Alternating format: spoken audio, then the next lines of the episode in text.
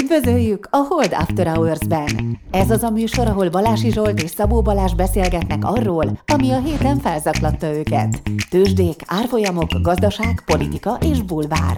Szabó Balázs és Balázsi Zsolt a Hold alapkezelő elemzői. Bármi, ami az adásban elhangzik, az az ő vagy vendégeik magánvéleménye, amely nem feltétlenül egyezik a Hold blog és a Hold alapkezelő hivatalos álláspontjával.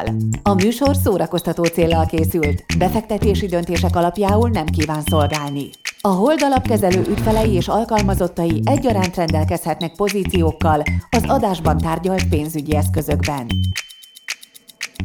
Na hát üdvözlünk mindenkit! Jó reggel, sziasztok! Sziasztok! Na, így van, Szabó Dávidot is berángattuk, mert akkor a kripto összeomláson, hogy beköveteltek a hallgatók, Dávid. Szevasz! Hello, hello! Na figyeljetek, de még durvább, még a kriptónál is durvább dolgok vannak, mert most kiderült, hogy Dávid, ő még a karanténvilágban él, és ő csodálkozott, hogy bejövünk ide személyesen, és úgy vesszük föl. És egyébként, bocsánat, de még, tehát egy ismerősöm is mondta, hogy a svéd modell, hát az nem a ráció, a higgadság, az objektivitás például, hanem ezt mindenki utálja. Hogy még mindig ebben a világban vagyunk, hogy ti még mindig a karantén rettegéseteket éritek. Jó, hát azért hozzá kell tenni azt, hogy itt a cég a koronavírussal elég szépen átállt arra, hogy legyenek online meetingek, és ez nekem nagyon megfelelő, tehát én örülök a céges meetingeken online részt venni, ha bár nem mindenki érez így. Meg hat hete online hívtuk, amikor még Malajziában voltam. Igen, ez volt a másik. Félrevezetted szegény Dávidot. Volt egy ilyen élményem is, hogy hát 6 hete is online voltunk, persze akkor csak azért, mert a Balázs Malajziában. Nem tudom, miért 6 heteztek, az kb. 3 hete volt, de mindegy. Tehát ennyire nem élhetünk más világban. Annyi minden történt, igen, azóta igaz. Rakéták hullanak az égből, lement egy amerikai választás, hát 6 hétnek érezzük. Na figyelj, a rakétákról nem beszélünk, mert az nem igazából noni. Még nem tudjuk, mi történt. Túl korán van. Meg reméljük, hogy nem lesz belőle világháború. Jó, oké, maradjunk ennyiben. Reméljük, nem lesz világháború. Mindenki nyugodjon le. Sőt, igen. Állítom, hogy nem lesz világháború. Ne beszélj. Zsolt, egyszer fogsz tévedni csak. és akkor mi lesz? És akkor boldogan halok meg, mert nem tudtam, hogy rettegnem. Igen, abszolút a te stratégiád jó. Ki fog derülni mielőtt? Ti meg rettegve hallhattok meg, amikor Putyin a seggetekbe lő egy atomrakétát. Na, figyeljetek, de hallgatóknak kezd elegük lenni a klímatémákból, de hát sajnálom. Tehát itt van egy komment. Az elmúlt 10 adás összes klímatémájának please stop zárójelben kompenzálásaként lassan szeretnénk egy szép hosszú epizódot Móricz Danival. És most baszki, amikor elolvastam ezt a kommentet, majdnem elaludtam. A hazai és fejlett világ országainak kötvényhozamairól, ingatlanpiacról, Kelet-Közép-Európa defenszív cégek értékeltségének alakulásáról és a Fed, valamint az ECB stratégiájáról a kamatemelési ciklusban. Hát könyörgöm, egész 8 éve erről beszélünk, és hát mondjatok valamit. Mások vagyunk, Zsolt, mások vagyunk. Igen, nem értem. Hát, nem, az a múltkori klímavita, az tényleg nagyon sok volt. Az nem jött át a hallgatóknak. Én ezt megértem őket, együtt érzek velük. Elhiszem. Kedves hallgatók, ez egy új terület, amiben így lassan szépen ágom be magam. Tehát a női elnyomás hazugságát sem tudtam rögtön az első adásban felgöngyöríteni. Meg kell hallgatnom. Tehát ez szép lassan alakul ki, és én attól tartok, hogy ez még egy 10 évig velünk lesz.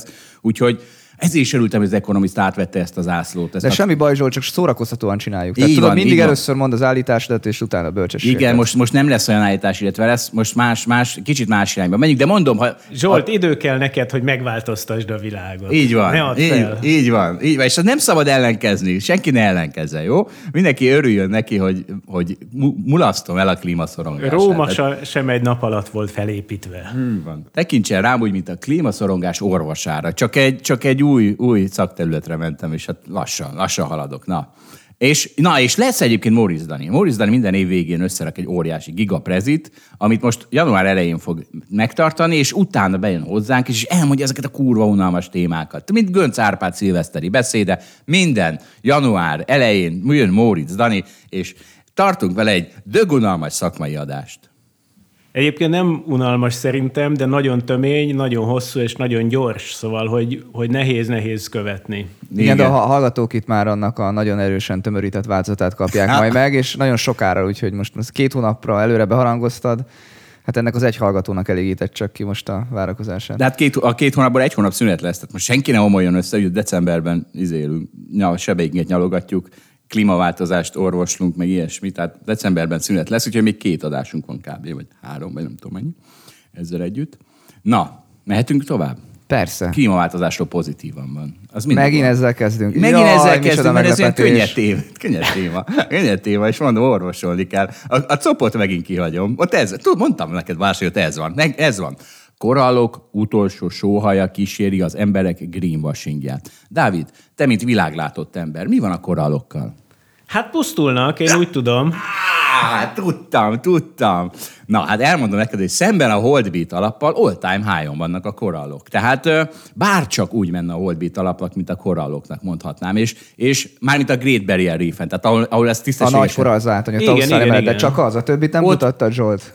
De azt nem is tudtad, most ne gyere azzal, hogy a többi biztos pusztulnak. Óceánia összes korallzátonyát kellett volna hoznod már. Az azért van, mert ott nem gondozzák őket. Tehát a Great Barrier Reef-en képzeled, elkezdték őket gondozni, és egyre többen vannak. Soha 1970 óta mérik. Azt hiszem, hogy soha nem volt ekkora. Boom van, tényleg láttam a grafikonon. Tényleg. Nagyon nagy boom van. Na, ez egy érdekes infó nekem, mert egy-két éve még azt olvastam, hogy ennek a fele elpusztul. De hát látod, a klímahiszti engem is elér. Köszönöm szépen. De nem hallgatod a podcastunkat. Egyrészt, másrészt meg a pozitív hír nem ér el hozzád, érted? Tehát pont ez az izém, hogy a média mivel klikkeltet, a negatívuma, mert arra klikkelsz, hogy elpusztultak szegény korallok, miközben itt örül. Ismerem, ez van a kriptóval is. Csak mindig a botrányok kerül. Na, de menjünk is át a kriptóra, mert Zsolt, legyen hallgatónk is a végén. De nem, de mindjárt jön a kriptó, ne idegesíts, mert itt már várj. A klímapánik ne jöjjön. Nem, klímapánik van, az nem jön, az van, hanem az van, hogy írtam egy cikket, ugye? Igen, írtál, minden héten írsz. Hogy pánik helyett klímarealizmusra van szükség, ez lett a izé. Az lett a jó cím, az lett, hogy cool it. Na mindegy, szóval amiről az múltkor beszéltem, hogy az Economist átállt a klímarealisták oldalára, és képzeljétek el, hogy volt egy oldal, ami nem rakta ezt ki. Azt mondta, hogy szó szerint, hogy rossz helyen vannak a hangsúlyok.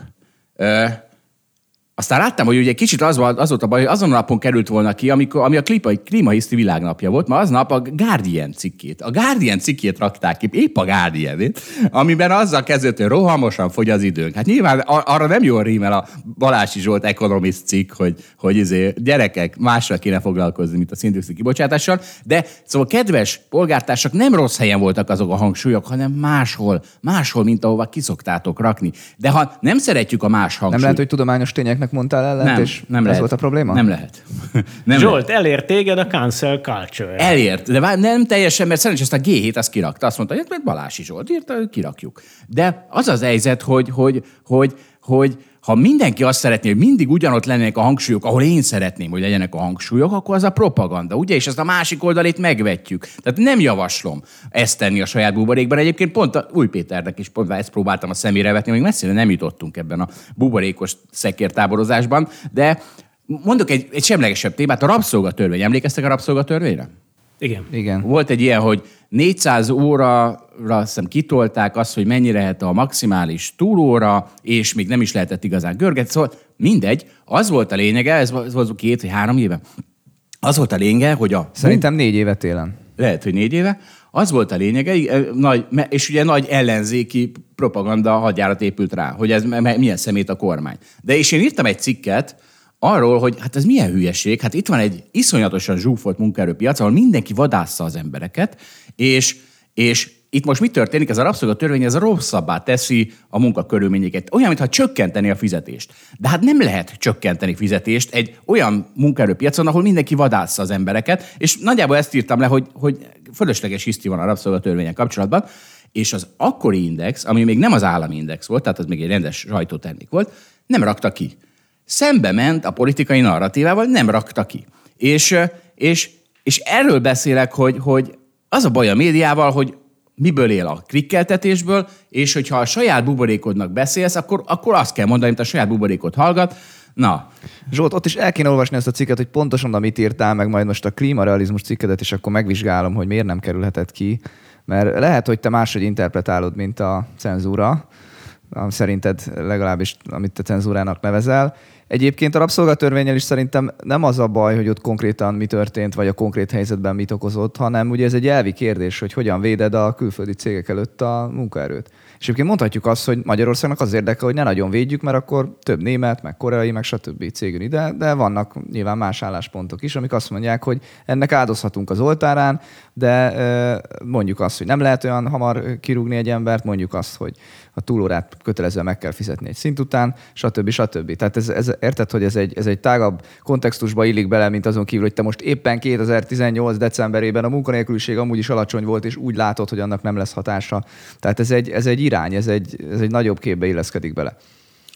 Az irány, hogy kinek a dolga, hogy védje a munkavállaló érdekeit, a munkavállalónak, vagy az államnak. De erről már itt a legrosszabb Amazon vitáinkat fogjuk előhívni, amit 2 éve... Ne hívjuk elő. De hát igen, szerintem is az Amazon dolgozó is el tud menni máshova, alapvetően egyetértek, de 19. századba is visszamehetünk, ahogy már mentünk 2 éve is. Azért csak jó volt, hogy az állam azt mondta, hogy jaj, a gyerekek nem dolgozhatnak, meg a nők, nem tudom, ne dolgozzanak többet 8 órát, stb. Most fölteszed, hogyha az állam nem mondta volna, akkor most még mindig a gyerekeimet dolgoztatnék. Bár most nem tudom, miért jutottak eszembe a nők, mert a nők már dolgozhatnak, Balázs. Igen, a nők dolgozhatnak, sőt, ők dolgoznak többet, mint 8 óra, nem te. De hogy igen, tehát a gyerekekre akartam kifuttatni a nőket, most engedjük el. Tehát jó, hogy a 19. században jött az állam, és megvédte a munkaerőt, mondom, szerintem. Mondom, fölteszed, hogy különben az lenne. Dávid, akkor most még a gyerekek ma is dolgoznának, szerinted? Ha az állam akkor nem szól közbe? Hát valamikor közbe kellett szólni az államnak. Zsolt, a gyerekek ma is dolgoznak a világban.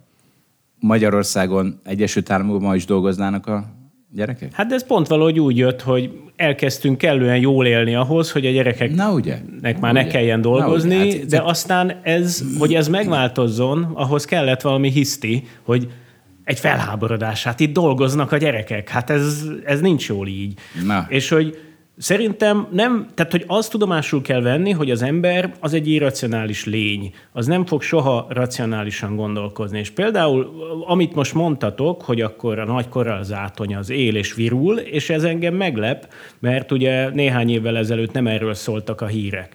De azt gondolom, hogy ahhoz, hogy most éljen és viruljon a korallzátony, ahhoz szükség volt arra, hogy ennek kapcsán egy olyan hiszti kialakuljon, hogy még én is elolvastam, hogy Ausztráliában egyébként mi történik a nagy korallzátonnyal, és ez a hiszti, meg ez az irracionalitás, ami ezt követte, segített abban, hogy mindez helyreálljon. Ezek szerint. Jó, ez csak annyit, hogy nem ugye a hiszti, az nyilván a klímaváltozásról szólt, nem mindig arról szólt. De nincs hiszti, akkor senki nem fog semmit se tenni, hát nem érdekel majd senkit. Csak nem a klímaváltozásra kellett mit csinálni, érted? Oda kellett menni és gondozni ezeket a korallzátonyokat. Ez volt a feladat. Nem a széndioxidot kibocsátás kellett csökkenteni. Na várj, menjünk egy kicsit a FTX dráma van. FTX dráma van.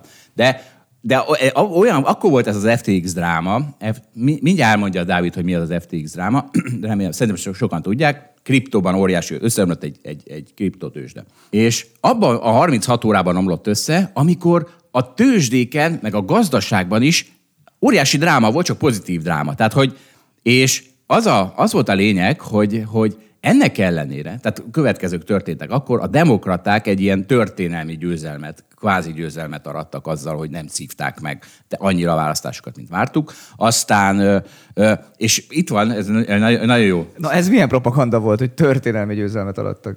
Hát... Főleg, hogy te Trump pártiként, hogy mondhatod ezt? Én hogy lennék egy Trump párti? Hogy lennék egy... Nem hallod, miket mondasz a klímaváltozásról? Nem hallod magad? Ezt nem hiszem el. Na jó, de pont ezért mondom, most kicsit összezavarlak. Nem engem hallgatókat, az a baj. Egyébként a pozitív változás nem a történelmi győzeleme okozta, vagy a történelmi nemveresége okozta a demokratáknak, hanem egy darab inflációs adat, hogy 0,4% helyett csak 0,2%-ot nőtt hónapról hónapra az infláció. Várjál, még nem menjünk bele abba, mindjárt abba is belemegyünk, hanem azt történt, hogy voltak ilyen óriási esemek, és itt van szerint a Bloomberg homepage-én mi volt ott, hogy mi volt a cím? A Solana. Solana volt a címsztori ezekben az időszakokban, és akkor ez a nagyon jó elemző csávó, ez mondja, hogy hát föltehetném a kérdést, hogy mi az a Solana? És akkor én tudom, hogy mi az, és akkor azt mondom, hogy hát valami, ami nem olyan fontos, mint hogy ki kontrollálja a UNES szenetet. És az a baja, hogy az újságírók megpróbálták ezt az FTX-et eladni valamiféle Lehmanként, meg Enronként és Lehmanként is, majd erről beszélünk, de valamiféle, és erre azt mondja, hogy gyerekek, az FTX az nem Lehman. Az újságírók szempontjából lehet, hogy Lehman, mert annyira lehet vele klikkeltetni, de nem Lehman egy rendes a gazdaság szempontjából, és nem Lehman a komoly gazdasági szereplők szempontjából. Tehát a financial média, és akkor most itt nem a egyéb média, most a pénzügyi média, tehát Bloombergről is szó van, a pénzügyi média nem azon versenyez, hogy minél jobban a best coverage, tehát hogy minél jobban leírja, hogy mi van a világban, hanem competition for attention, tehát az emberek figyelméért versenyez. Ezért aztán, ha nem Bankman-Fried news, tehát FTX news volt éppen, ha ebben volt egy 15 perc szünet, akkor az Elon Musknak a Twitteréről szólt, és mindenki leszarta azt, hogy mi folyik ott a gazdaságban, és azért, mert belőletek akar pénzt keresni. Egyébként erre azt mondom, hogy jó, de ez az olvasó hibája is, tehát ez mindig, tehát leginkább az olvasó hibája, mert ilyen hülyeségekre kattintani fontosra. És akkor miért mondtam azt, hogy ez kinováltozásról pozitívan az egész? Mert ha mindenki látja, hogy minden hírt a média óriási klikkeltetéses, pánikkeltéses szarságnak akarja használni, akkor megnyugodhat a klímaváltozás is egy ilyen téma, mert miért pont az ne lenne ilyen téma? Na, az én rendemet egy Oscar Wilde idézettel hadd zárjam, ami egy jó Hold After Hours is, ez motto, ha az embereknek meg akarod mondani az igazat, akkor ne vettesd meg őket, különben megölnek. Szóval Zsolt, szerintem azzal számoljál, hogy ez nem fog változni. Az ember irracionális lény, és ez így marad, és mondjuk egy ingyenes vagy egy olcsó előfizetéses média az arra fog menni, hogy sokan ráklikkeljenek az adott cikkre. És egyébként lehet olyan médiát megvenni, vagy olyan termékeket megvenni, ami nem erre megy rá, és egyébként a Hold alapkezelő például vesz is ilyet bőven, hát nagyon-nagyon drágák azok, szóval, hogy azt a mindennapi ember nem fogja megvenni. Igen, az Economist ilyen. Mint kedves hallgatók, akkor fogom abba hagyni a klímahiszti antipropagandát, ha 5000 Economist előfizetést fölmutatnak a hallgatók. Balázs, mondjál valamit. Hát ez nehéz lesz, igen. Na. Tekintve, hogy nem tudom, mennyivel van több, mint 5000 hallgató. 8000, 7000, és akkor abból 5000 vegyen át. Gyarapszik, de nem 8000 hallgatók van, hanem egy adás 8-10 ezeren hallgatnak meg, akkor az nem 8, tehát az minden héten. Szerintem van olyan, aki nem minden héten hallgat meg minket. Én attól tartok. Érted? Lehet, igen. Na jó, sok az 5000. Meg Zsolt, hogyha az igazságot szeretnéd, akkor ebben az adásban, vagy csak a lényeget, vagy nem tudom, akkor Móricz Daninak kellene végig beszélnie. Hát nem, te is a kattintásra mész. Na tessék. Jó, az igaz, de nem viccesen. Mi is az FTX-ről fogunk beszélni.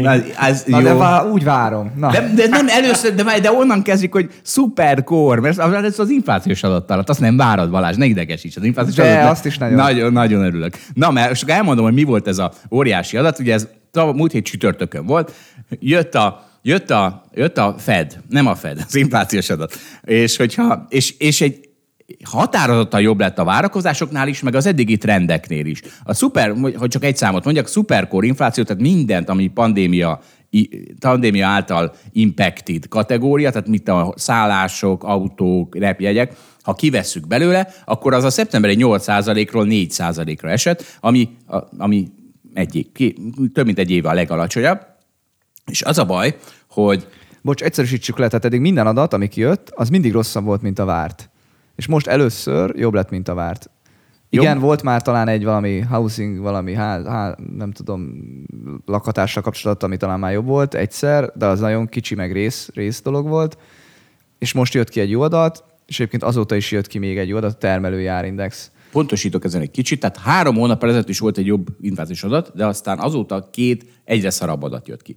És az a nagy különbség ahhoz képest a mostani inflációs adattal, hogy azóta ezek a secondary measures of inflation, ezek zuhannak, vagyis lassulnak. Ezek, amiről beszéltünk, olajár, meg szállítmányozás, meg ilyesmi. Tehát lehet tudni, vagyis nagyon könnyű belehinni, hogy ez egy fajta pivot point egyrészt az inflációban, másrészt így aztán a Fedben. És ettől iszonyatos rally lett. Tehát olyan rally lett, hogy hát akármit nézünk, akár kötvénypiacot nézünk, ilyen 1980 óta a 17. legnagyobb, ez most azt hiszem épp amit nézek. Igen, az a 10 éves hozamban nem volt ekkora esés. A S&P 500-ban 1985 óta 15. legnagyobb egynapi mozgás, és dollárban a 9. 1980 óta. Tehát tényleg ilyen eszement mozgás volt aznap csütörtökön. Mondjatok valamit varkoltatok ezzel? Azt hozzá kell tenni, hogy persze ilyen nagyon jól néz ki ez az adat, vagy ahhoz képest, hogy a várakozások, de hogy Tehát ha az ember ránéz a grafikonra, azért ott nem azt látja, hogy ez ilyen nagyon-nagyon egyértelmű, hogy na itt most valami forduló van, hát úgy jó, fölment az infláció, és most ott kicsit receg. Tehát itt néhány 10%-okról beszélünk, kevés 10%-ról, úgyhogy egyébként 6-7-8%-os az infláció. És hogy hát van egy eszközosztály, ami viszont nem ment, és ez a kriptó. De még nem menjünk oda. FTX sztori az jól rá.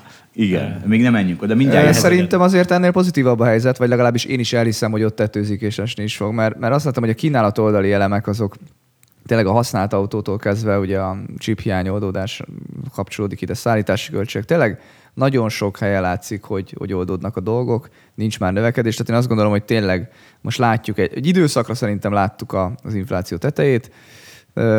Nem tudom, hogy hova fog leesni, remélem, hogy minél alacsonyabbra persze, vagy legalábbis visszaesik valami olyan tartományba, amit hosszú távon megengedhetőnek tartunk. Amerikáról beszélek most elsősorban.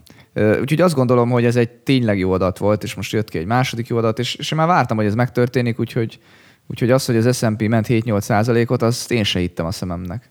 Tehát nagyon, ilyet sose láttam talán. Most lehet, hogy 2020 márciusában ott a visszapattanásban, meg az esésekben volt valami hasonló, de elképesztő volt. Igen, azt hozzátenném, hogy igen, tehát lehetséges az, hogy itt rövid távon van valami fordulás az inflációban. Nekem az a véleményem, hogy alapvetően egy inflációs évtized elé nézünk. És ugye itt a geopolitika változása, globalizáció visszafordulása, a klímahelyzet kezelése, és akkor ez is olyan, hogy most lehetünk hisztisek vagy realisták, de hogy ezt valahogy kezelni kell, és ez is sokba fog kerülni. Szóval azt gondolom, hogy az elkövetkező évtizedben azért az infláció egy fennmaradó probléma lesz. És hogyha visszanézünk a 70-es évekre, ugye ott is az infláció az több hullámba érkezett. Én arra számítok egyébként, hogy ez most is így lesz, és lehet, hogy az első hullámon átbuktunk a csúcson, és most inkább lefele tart, és 1-2-3 évig jó lesz a helyzet. Igen, és mindjárt rámegyünk erre. Tehát ugye azért két erő feszül szembe egymással. Azért tudott ez egy akkora emelkedést generálni, mert a piacon olyan a hangulat, hogy nagyon-nagyon volt ütve. Iszonyú pessimizmus volt, és ebből egy pici szikra az optimizmus irányja föl tudja robbantani. Csak van egy ezzel szembeható erő, mert az, hogy ezek fölrobbantak, és akkor most fetkólózunk egy kicsit, mindenki ihat, mert az, hogy ezek felrobbantak, az itt van a Goldman Sachs Financial Condition Indexe, 50 bázispontot enyhültek. Tehát 50 bázispontot enyhült a Financial Condition, mert emelkedett az S&P 500, mert estek a kötvényhozamok, mert így akkor esnek a mortgage rétek. Tehát, hogy ilyenre se volt példa, 2001 óta kétszer volt ekkora enyhülés, és akkor van egy új rovatunk, a nem létező Fed Call-ról meme for unbelievers.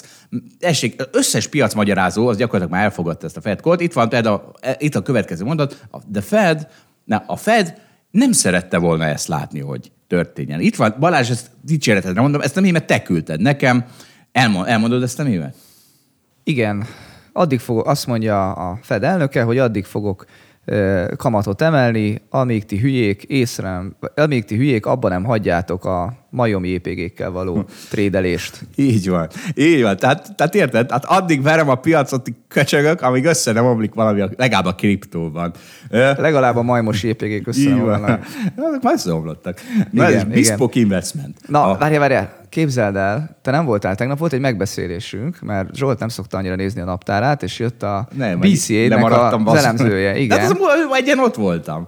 Nem, most volt. Itt volt az irodánkba, képzeld. Ide jött Kanadából. Ez nem tudom, kinek a hibája. Kedves hallgatók, találják ki, kinek a hibája. Az iroda rosszul van szervezve, hogy én ezekről lemaradok, vagy én vagyok rosszul szervezve. Figyelj, megkapod, mint a portfóliókezelés tagja, benne van a naptáradban. Dehogy van benne, vagy nem. Megmutassam? Úgy nincs benne, hogy följöjjön az orrom elé. Úgy kell, de még úgy is. Szerintem az Outlook-a be van kapcsolva, az feldobja. Előtte 15 perccel, automatikus beállítás. Előtte 15 perccel.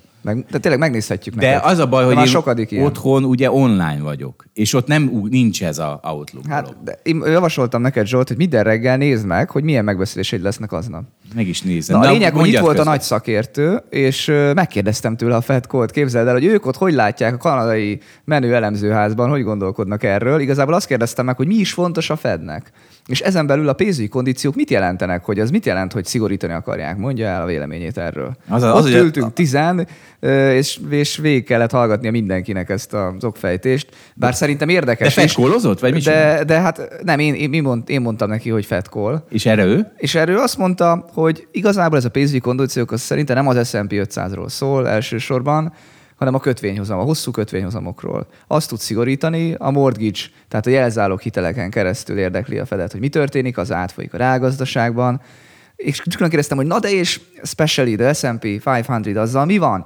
És mondta, hogy hát, hogy nem erről szól, hanem tényleg, hogy a hosszú kötvényhozam, és akkor azon keresztül mindenre, de nem ezt emelné ki. De jó. Ez nem azt jelenti, hogy ő persze meg tudja mondani a tutit, mert de ő egy fontos elemzőház. Egy pillanat, és azt se jelenti, hogy elhatárolódott volna. Azt mondta, hogy kis hatás, mellékhatás. Csak... Mert úgy állítottam be magamat, mint aki szerint ez egy fontos dolog. Tudod? Nem, meg azért ennek van átható következménye. Tehát nyilván abban az esetben, hogyha fontos az, hogy magasan legyenek a mortgage kamatok, mert hogy majd akkor az úgy visszafogja az embereknek a mindenféle ingatlan vásárlásait, és akkor ez majd megzabolázza az ingatlanárakat, és akkor ez viszont megzabolázza az S&P 500-at is, és hogy oké, értem, hogy nem ez a közvetett, vagy a közvetlen cél talán szerinte, de hogy közvetetten bele lehet látni. Persze, közvetetten bele lehet látni, és volt is egy ilyen szlájdja, ami kicsit átfogalmazza a Fed Call-t, hogy végeredményben ahhoz, hogy a munkaerőpiaci feszességet megoldjuk, mert hogy az az igazi probléma, ami majd az inflációt hosszú távon okozhatja,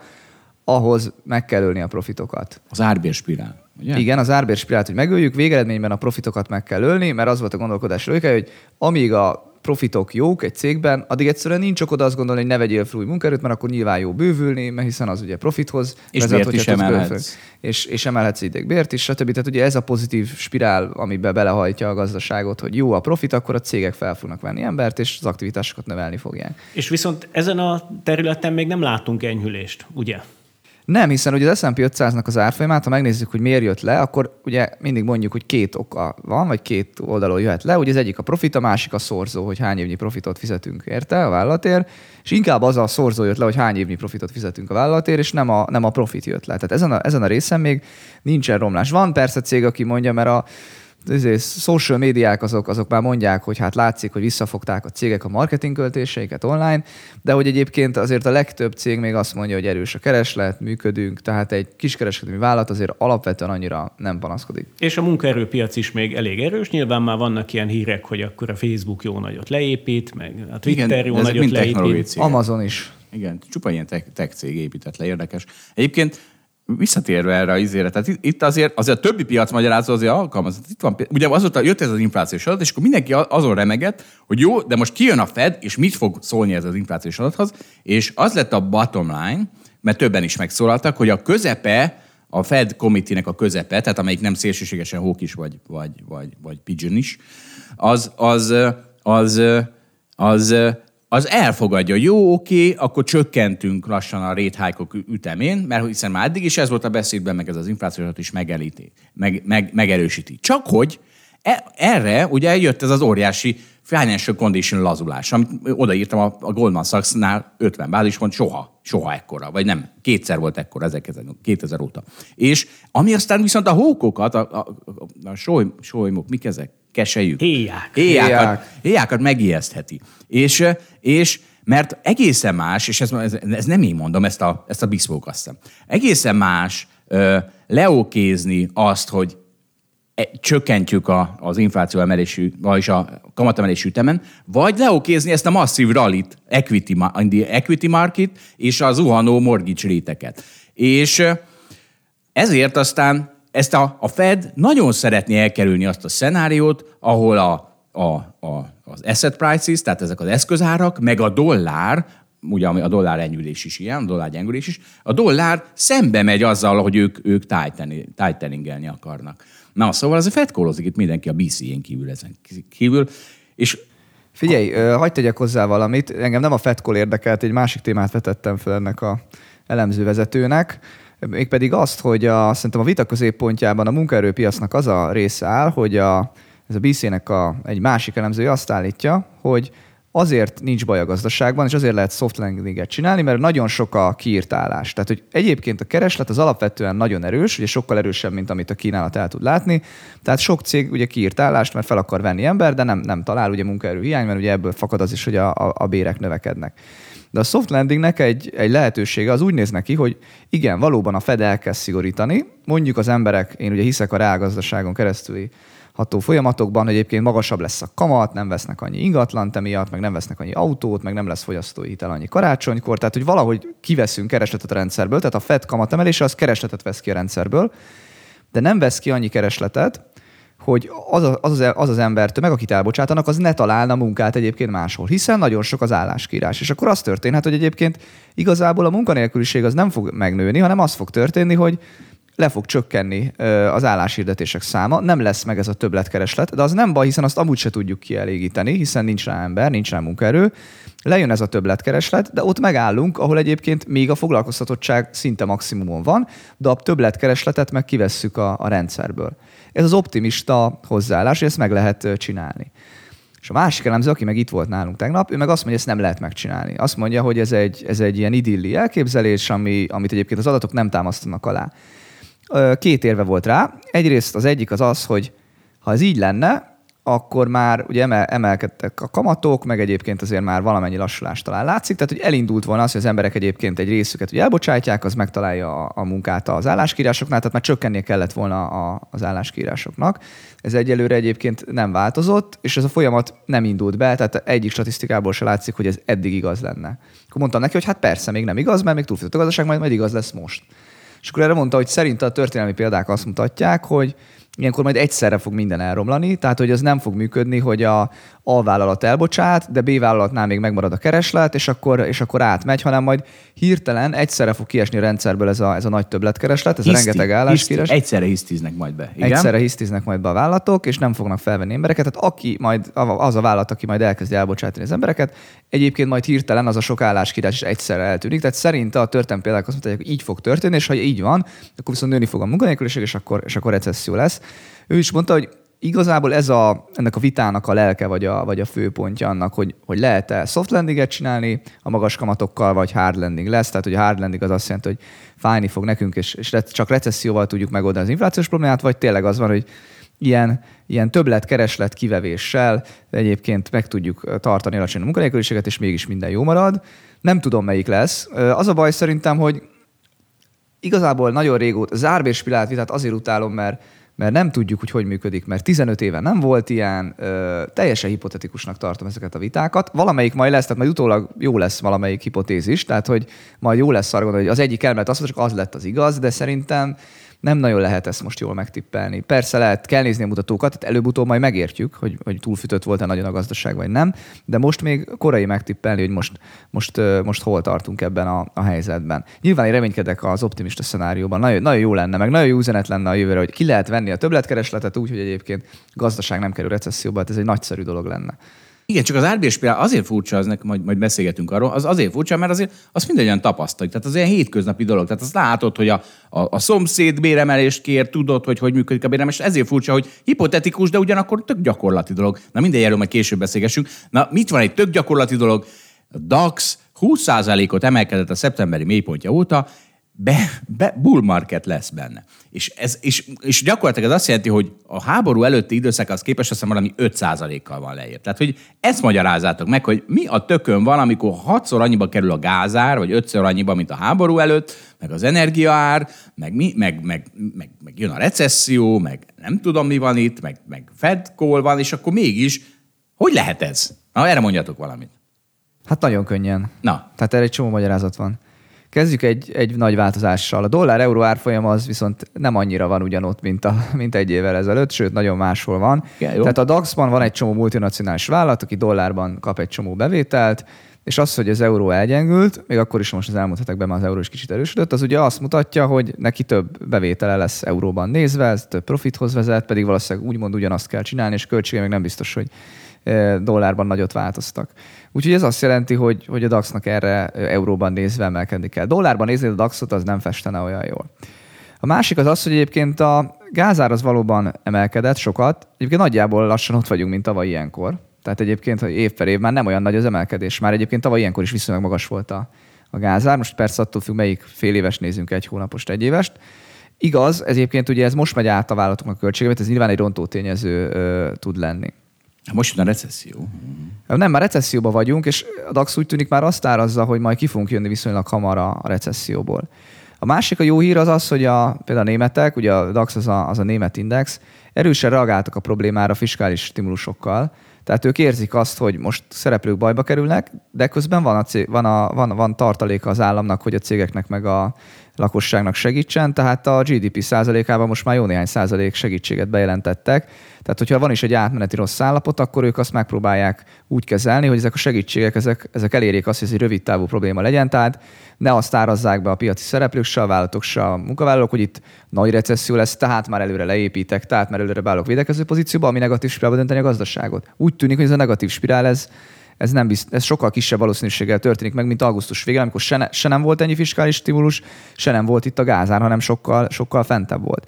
És szerintem egyébként a háború is valahol azért abba az irányba megy, hogy egy kicsit megszoktuk a háborút, ami nyilván egy nagyon-nagyon rossz dolog, hogy van a háború, de közben a piacok látják a hatásait, és most szerintem senki nem számít arra, hogy a háborúnak lesz valami olyan nem látott gazdasági következménye, amit most ne tudnánk igazából kezelni. Úgyhogy szerintem ezért emelkedik a DAX. Közben egyébként számít neki valamennyire Kína. Kínában vannak ilyen remények, hogy esetleg a zero covid politikán csökkentenek. Van remény arra, hogy a politikusok egyébként azt mondják, hogy azért a növekedés is fontos. Bár én erre nem vagyok annyira optimista, de az elmúlt hetekben talán innen is pozitívabb hírek jöttek. Úgyhogy egy csomó dologból össze lehet állítani, hogy a DAX az miért nincsen most éppen akkora bajban, vagy az árfolyam az miért tudott visszapattani. Szerintem Európa recesszióban van, tehát az meg ténykérdés. Az a kérdés, hogy ez egy 1-2 negyedéves recesszió, vagy hosszabb. Ha 1-2 negyedéves, akkor a DAX az már előre látja majd, hogy ennek vége lesz. Igen, tehát azt mondod, hogy a tőzsde a jövőt árazza, és ez így szokott történni. Hát, igen, és augusztusban nézett ki a legrosszabbul a kép, azóta biztosan javult. Egyébként, és hagyd tegyem hozzá, hogy Amerikában probléma a kamatemelések, meg Amerikában probléma az, hogy a munkaerőpiac feszesés, az millió inflációt okoz. Eurózóna gazdaságaiban ez sokkal kevésbé van így, nincs így. Na Dávid, jöhetsz a kripto összefoglalóddal. Mi történt? Mi az FTX? Hát az FTX az egy kriptotőzsde, mégpedig a világ egyik legnagyobb kriptotőzsdéje, mit tudom én, a 3., 4. legnagyobb kriptotőzsde, és hát annyi történt, hogy kiderült, hogy lenyúlta az ügyfél pénzt, és ennek nyomán csődbe ment. És mindennapos esemény, nem? Tehát most ezzel most mit kell hisztizni? Hát azért nem mondanám mindennaposnak, tehát ez még a kriptovilágában is egy ilyen nagynak számít, vagy nagy eseménynek számít. És nyilván ezt érdemes belemenni jobban a részleteibe. Rengeteg cikk jelent meg erről, szóval azt gondolom, hogy a hallgatók nagy része az olvasott erről már valamit. De hát foglaljuk össze. Tehát, hogy alapvetően van 3 fontos játékos ebben a sztoriban. Az egyiknek az a neve, hogy FTX, tehát ez a csődbe ment kriptotőzsde. A másiknak az a neve, hogy Alameda Research, ami egyébként az FTX-nek egy testvércége, ugyanazok a tulajdonosai, és amelyik alapvetően egy hedge fund, amelyik a kriptovilágban aktív. És a 3. szereplőnek az a neve, hogy Binance, ami pedig egy másik kriptotőzsde, egy rivális kriptotőzsde. És az események úgy kezdtek eszkalálódni november elején valamikor, hogy kiszivárogtatták azt, hogy az Alameda Researchnek, tehát a hedge fundnak milyen a balance sheetje, milyen a mérlege aktuálisan, vagy ezekben a hónapokban. Tehát, hogy ami pénze van, az miben van, meg hogy megvan-e, meg ilyesmi. Igen, tehát alapvetően ebben a mérlegben az volt benne, hogy az Alamedának van 14-15 milliárdnyi eszköze, és egyébként ezeknek az eszközöknek a jelentős része azok olyan coinokban van, amik hát nem túl likvidek, és egyébként hát alapvetően... És ők találták ki. Hogy ők találták ki, igen. Tehát, hogy Balázsi coin, amit hozzám a Holdbit alap vagyon a Balázsi coinban lenne, és senki ne aggódjon, az kurva jó eszköz. Igen, hiszen ott van a tőzsdén 2 darab Balázsi coin, és egyébként annak $3000 az ára, vagyis te dollármilliárdos. 80 ezer, bocsánat, és neked van 10 000 darab belőle, és te milliárdos vagy dollárban. Na most önmagában persze ez nem lenne baj, mert az, hogy van egy hedge fund, és annak van sok eszköze, és esetleg rosszul vannak árazva ezek az eszközök, az még önmagában nem baj. A baj az, hogy az is kiderült ebből a mérlegből, hogy de hát neki van egy nagyobb adagtartozása is, mondjuk nem tudom, 8 milliárd dollárnyi. És akkor azt lehetett sejteni, hogy hát lehet, hogy ez a tartozás, ez részben az FTX-től jött, tehát hogy az Alameda az FTX-nek tartozik, ezért esetleg az FTX is bajban lehet. Szóval ezzel indult ez az egész sztori. A második lépés az az volt, hogy a Binance, tehát a rivális kriptotőzsdének a főnöke bejelentette azt, hogy na hát a hírek nyomán ők eladnak egy nagyobb adagot az FTT tokenből. Az FTT token az egyrészt az FTX tőzsdének a tokenja, másrészt az Alameda Research bérlegében ez jelentős tételben van jelent, tehát azt gondoljuk, hogy ez egyik olyan Balázsi coin, amivel fel lett pumpálva az Alamedának a mérlege, és hát nem azt csinálták, hogy eladták, és utána bejelentették, hogy ezt így eladták, hanem azt csinálták, hogy bejelentették, hogy na, majd el fogjuk ezt adni. Tehát ez nyilvánvalóan valami fajta támadás volt az FTX ellen, hiszen hogyha ők a saját piaci szempontjaikat veszik figyelembe, akkor nekik az a céljuk, hogy az ő eladásuk ne derüljön ki egészen addig, amíg le nem zárul. Ez a Binance, amelyik most úgymond támadja az FTX-et, az ellen, tehát ők riválisok. Tehát a Binance a legnagyobb tőzsde volt, az FTX a harmadiknek, de nagyon jött föl. És még a két tulajdonos is kicsit utálta egymást. Így van, tehát ennek van egy múltja, hogy a fő FTX-es csávó, meg a fő Binance-es csávó, az régen még haverok voltak, meg a Binance az még korai befektetője volt az FTX-nek, egyébként innen vannak neki az FTT tokenjai is, de aztán tavaly egyébként kiszállt a Binance az FTX-ből, és azóta már nem olyan nagy haverok, meg a fő FTX-es csávó is azért posztolgatott a Twitteren ilyen mindenféle csipkelődőst, ugye a Binance-es csávóval kapcsolatban, aki nem amerikai, hanem ilyen húzott szemű, hát tudjátok. És mi ezért gúnyolta? Ezt nem értem. Nem, egyébként nem, csak hogy azért, hogy beengedik. Van itt a háttérben meghúzódó rasszista száll. Ja. Hogy kell ezt elképzelni, Dávid? Azt hittem, ez a kriptovilág ilyen nagyon liberális. Nem ezzel hirdeti magát? Hát látod, hát úgy néz ki, hogy nem. Egyébként nem így, hát ez egy rivalizálás volt nyilvánvalóan, csak így azzal csipkelődött, hogy ment a fő Binance-es csávó Amerikába, és akkor azon csipkelődött, hogy engedik Amerikába, és hogy így hát ez ilyen... Trump, ez az elég Trumpi. Egyébként, tehát hogy nem gondolom, hogy tehát nem azért, mert hogy kínai, hanem azért, mert hogy... Csaló. Erről lesz később szó. Ezt rejtegett, vagy hogy ezt fette ez a tweet, igen. Szóval, hogy valószínűleg volt közöttük ugye egy ilyen személyes ellentét is. És a következő lépés az volt, hogy erre a tweetre, hogy akkor a Binance bejelenti, hogy eladja az FTT tokenjeit, és ami hát akkor mindenki számára világos, hogy na, az FTT-t sortolni kell, tehát akkor innentől kezdve nem csak a Binance fogja eladni az FTT tokenjeit, hanem mindenki más is megijed, hiszen úristen, mindjárt jön egy nagy eladó a piacra, a szabad piacra, és ugye az Alameda Research ezt meg szerette volna előzni. A következő lépés az volt, hogy az Alameda Research tette egy ajánlatot, egy nyilvános ajánlatot a fő Binance-es csávónak, hogy figyelj, mi megvesszük az összes FTT tokenjedet, és adunk érte egy ilyen nagyon szép árat. És megint, ha a Binance-es csávónak az lett volna a célja, hogy a saját pénzügyi érdekeit nézi, akkor ő ezt az ajánlatot elfogadja. De nem ez történt, hanem az történt, hogy azt mondta a fő Binance-es csávó, hogy ő egyébként a szabad piacot prioritizálja, szerinte az új transzparens, meg úgy a jó, és hát ez volt az a pont, amikor az FTT token árfolyama az szépen bedőlt.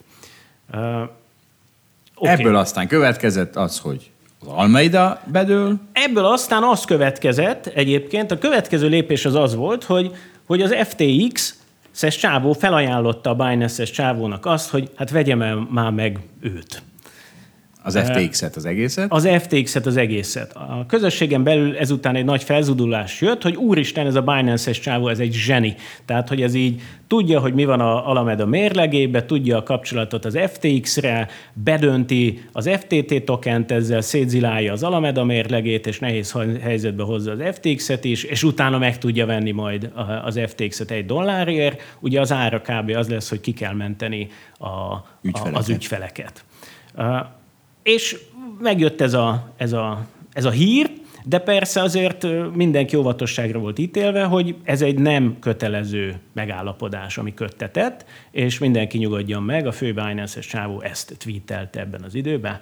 És akkor egy nappal később pedig kitweetelt, hogy hát akkor belenézett a könyvekbe, és hogy ő ezt nem veszi meg. És hát ugye az derült ki, hogy a Lukasz sokkal-sokkal nagyobb annál, mint amire először számítani lehetett, hogy ez itt nem néhány milliárd dollár, hanem ez inkább 10 milliárd dollár, és egyszerűen nem éri meg megvenni a Binance-nek, és minden bizonnyos senki másnak nem éri meg az FTX-et megvennie. Egy kulcs, itt azt szerintem nem mondtad, hogy, tehát, hogy az Almeida-nál, ennél a hedge fundnál ott volt az ügyfelek pénze. Tehát ha az ember egy tűzsdére megy, akkor azt gondolja, hogy nem szórakozik, ő szórakozik a saját pénzével, de itt kiderült, hogy az Almeida szórakozott az ő pénzével, fedezetként használta, és ugye hirtelen összezuhant az Almeida vagyona, eltűnt a ügyfélfedezet. Tehát ugye itt azért nem csak arról volt szó, hogy egy ilyen kamuból lefedezett kölcsönöket kapott az Alameda, itt azért ennél minden bizonnyal, vagy az aktuális tudásunk szerint több dolog történt, tehát hogy itt csak szimplán oda lett neki adva az ügyfélpénz. Lehet, hogy eleinte még próbálták azt a látszatot kelteni, hogy ez a kölcsön ez jól le van fedezve, de egy idő után olyan nagy lett a luk, hogy hát egyszerűen csak oda kellett adni ilyen kis ügyes módon az Alamedának az ügyfélpénzeket. Nem lett volna baj, ha jól trédelnek vele, nem? Tehát, tehát az a baj, hogy elcseszték. De már az is baj, hogy trédeltek vele. Az is baj. Hát de a kriptovilágban is. Még a kriptovilágban hát, sem illik lenyúlni az ügyfélpénzt, és odaadni valaki másnak felhatalmazatlanul. Tehát, hogy ez egyszerű sikkasztás. Hát de már ugye ezek a dolgok, vagy ezek a helyzetek tipikusan úgy alakulnak ki, hogy valaki hát kicsit rosszul trédel, kicsit bajba kerül, és ebben a stresszes helyzetben ő így felvesz egy hitelt, hogy jó, de majd ezt visszanyerem, visszatrédelem ezt a dolgot. Ezt senki ne csinálja. Senki ne trédeljen az ügyfelek pénzével, és ne trédeljen. Hát még a sajátjával se. Tőkeáttétele, pláne ne. Az akkora downhill. Jó, de a máséval rosszabb, mert saját magadat csődbe viheted, az nem zavar. Az kevésbé ciki. Családodat zavarja, de legalább nem okoz fertőzést a pénzügyi világban. Igen, de az előbb a Zsolt azt mondta ki, hogy senki ne trédeljen a saját pénzével se. Szerintem ez nagyon szép. Tőkeáttétele, nem tőkeáttétele. Tőkeáttétele semmi. Igen. Na, és akkor Dávid, arról beszélsz szerintem egy kicsit, hogy ez mit jelent, mert most tényleg a hagyományos világban a földhözragadt emberek nyugodtan mondják, hogy tűha, itt a harmadik legnagyobb tőzsdén lenyúlták az ügyfelek pénzét. Milyen világ ez?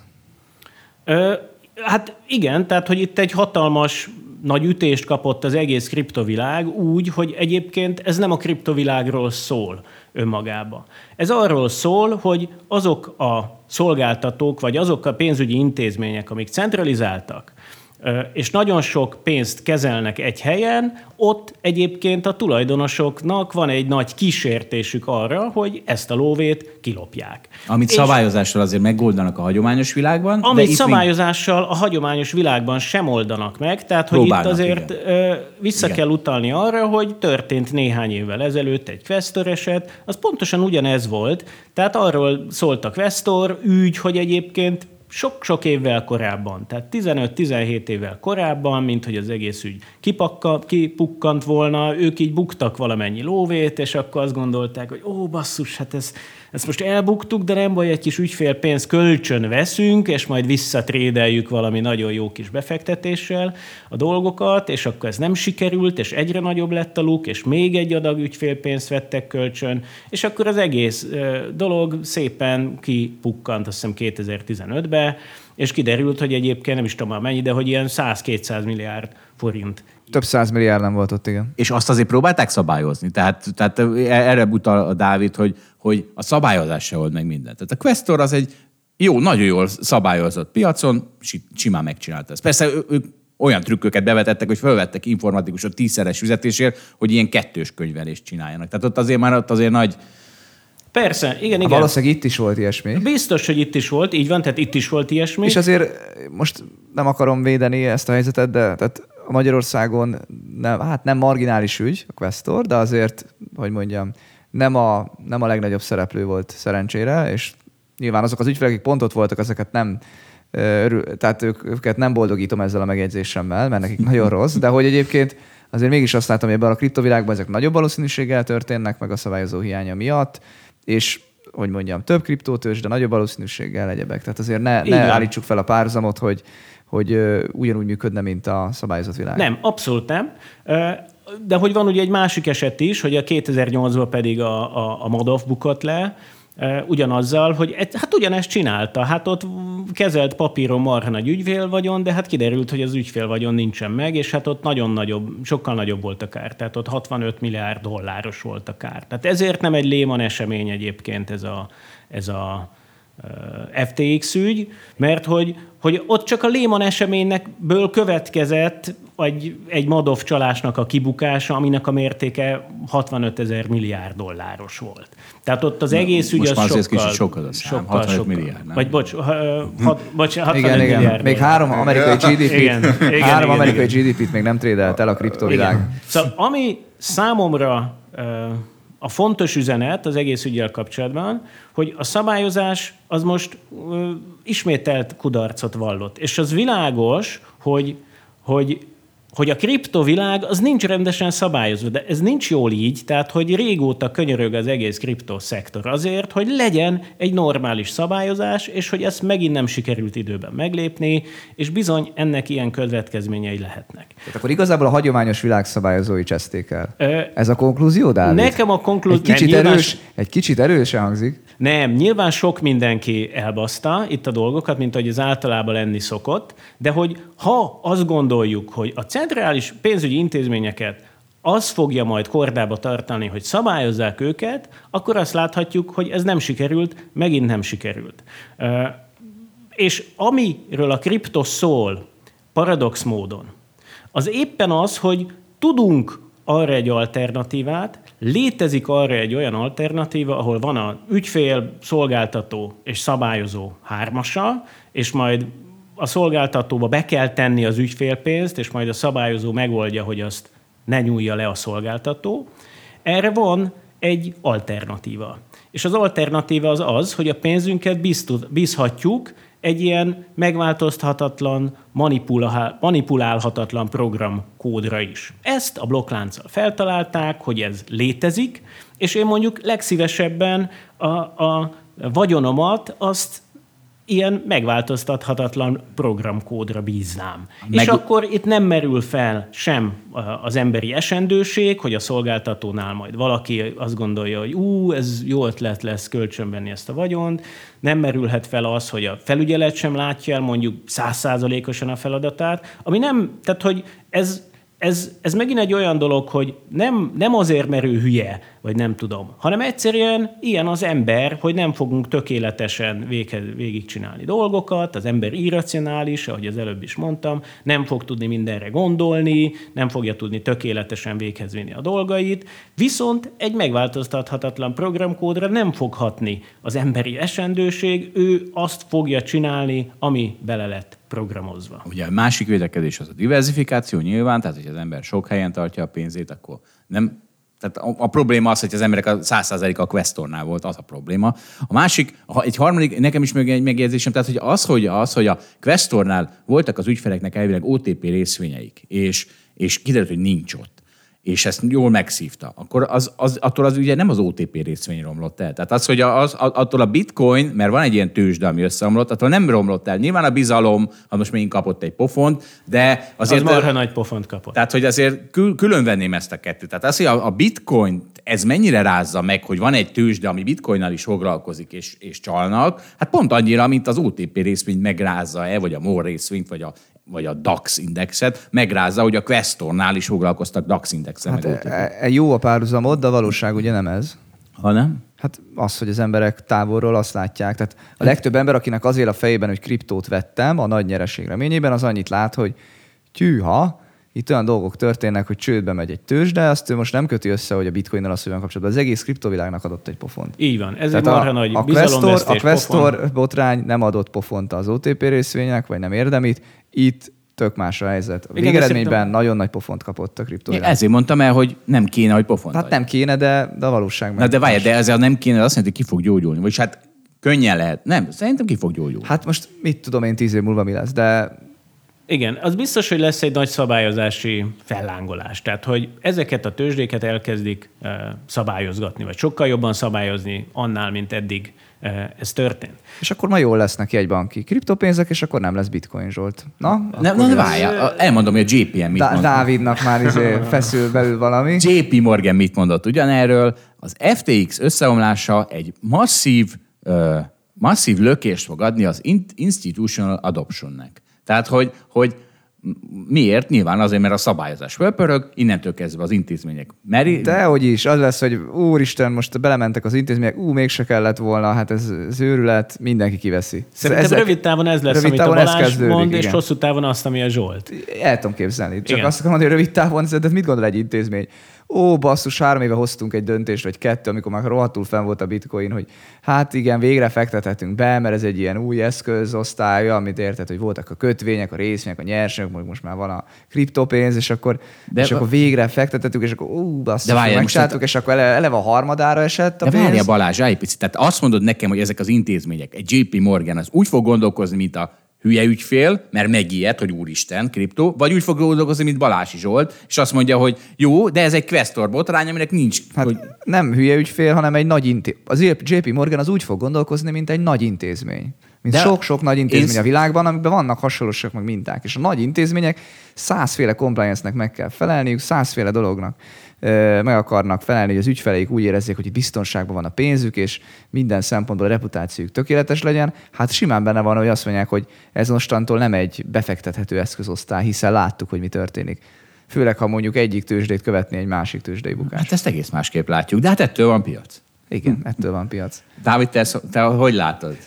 Te lennél JP Morgan, mit mondanál? Hát mondom, szerintem azért a kriptónak az ilyen intézményesülése az elindult, és ez szerintem nem egy olyan folyamat, ami...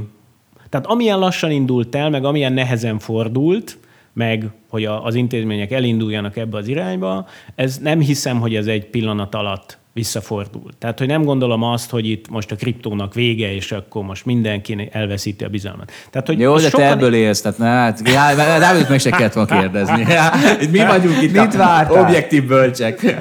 Itt most a klímacorongó beszél a klímaváltozásról.